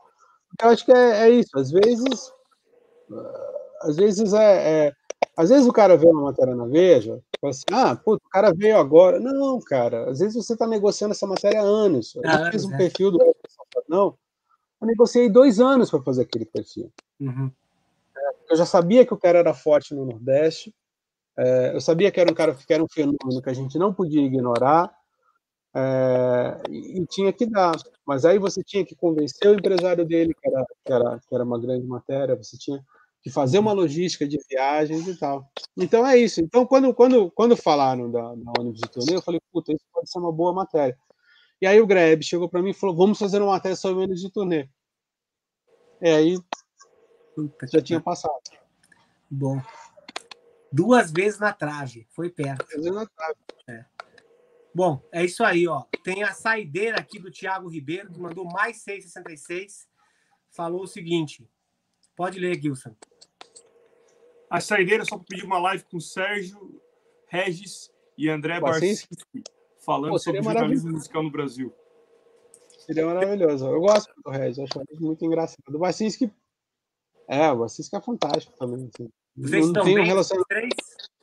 Sim, sim, o Bacinski foi meu chefe no NP uma época. O Regis é meu amigo do peito, assim. Eu não, eu não, eu não sou tão íntimo do Bacinski quanto do Regis. Assim. Mas uhum. o Bacinski tem uma história fantástica, né? Do, do, que ele, que ele ia assistir uns vídeos no Circo Voador, e aí iam passar um, um vídeo do Iron Maiden, aquele Behind the Iron Curtain. Uhum. E aí, e aí os caras que tinha gente que viajava, cara, de juiz de fora para assistir o, o, o, negócio, né? Porque uhum. a gente tá falando de 1985, 86, que não tinha. Uhum. E aí, sabe-se lá, o maluco botou um anão cuspir fogo na, na, antes do show começar. Ganhando, bah, cuspia, bah, cuspia, bah, cuspia. Aí numa dessa ele cuspiu, cuspiu na tela. E a tela fez puxou. Aí tipo assim, falou, cara, tinha um silêncio assim. E aí você ouve uma voz na multidão assim: vai pegar esse anão, filho da puta! Aí a multidão saindo atrás do anãozinho, o anãozinho dissipando a multidão com cuspidas de fogo, assim, né? Cara, assim, coisa brutal, medieval isso aí. Isso é metal. Isso é metal, isso é metal. Metal de verdade. Sérgio, muito obrigado, cara. Três Eu horas de papo. Foi sensacional. Com certeza essa entrevista vai ficar para a história da TV Maldita, cara. Foi sensacional o papo você falou. De... Deixa claro pro Charles Gavan que eu gosto dele. Tá? É é? Eu gosto do Charles Gavan. A gente teve esse problema, mas eu gosto dele. Eu acho ele um cara muito correto. Ele é brother. E aí, outra coisa, eu não, eu não sei se você tem visto, mas eu tenho feito vários vídeos tocando as músicas que, que me inspiraram nos anos 80. Sim. Então, eu já fiz Paralamas, Titãs, Ultraje a Rigor. Na live dos bateras do Ultraje, o Roger estava aqui no chat, aí o Gilson mandou o link para ele, ele entrou, ficou junto na live. Foi legal pra caralho, foi muito legal. E aí, para finalizar aqui, a gente gostaria que você deixasse um filme um livro e um disco para a galera de Vamos casa lá. escutar. Filme pode ser clássico ou não? Pode, pode ser o que você filme quiser. O Homem que Queria Ser Rei, do John Huston, com Sean Connery e Michael Caine.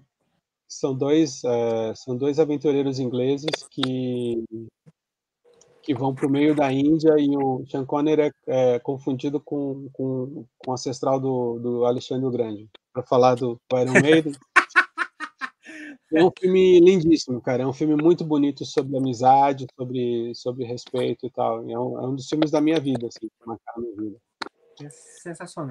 É, disco? Uau! Imagine você com essa coleção de discos ali atrás, tem que falar um só, né? É, tem tantos, cara. É... Eu, eu faria o Physical Graffiti, do Led Zeppelin.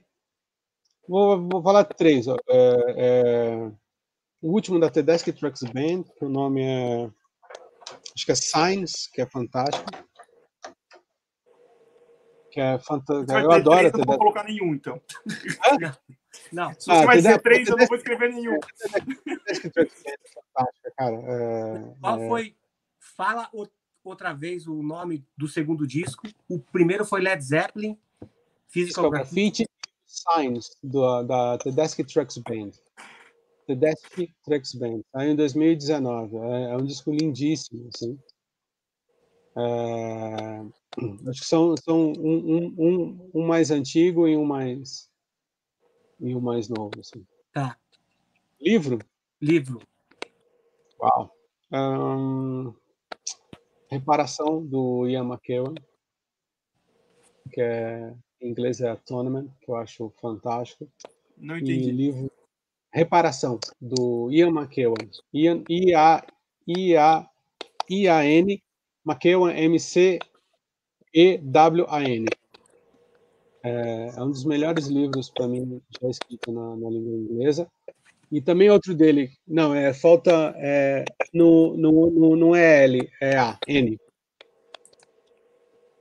E ele lançou recentemente o Enclausurado também, que eu acho fantástico. É a história do Hamlet sob o ponto de vista de um feto, é espetacular.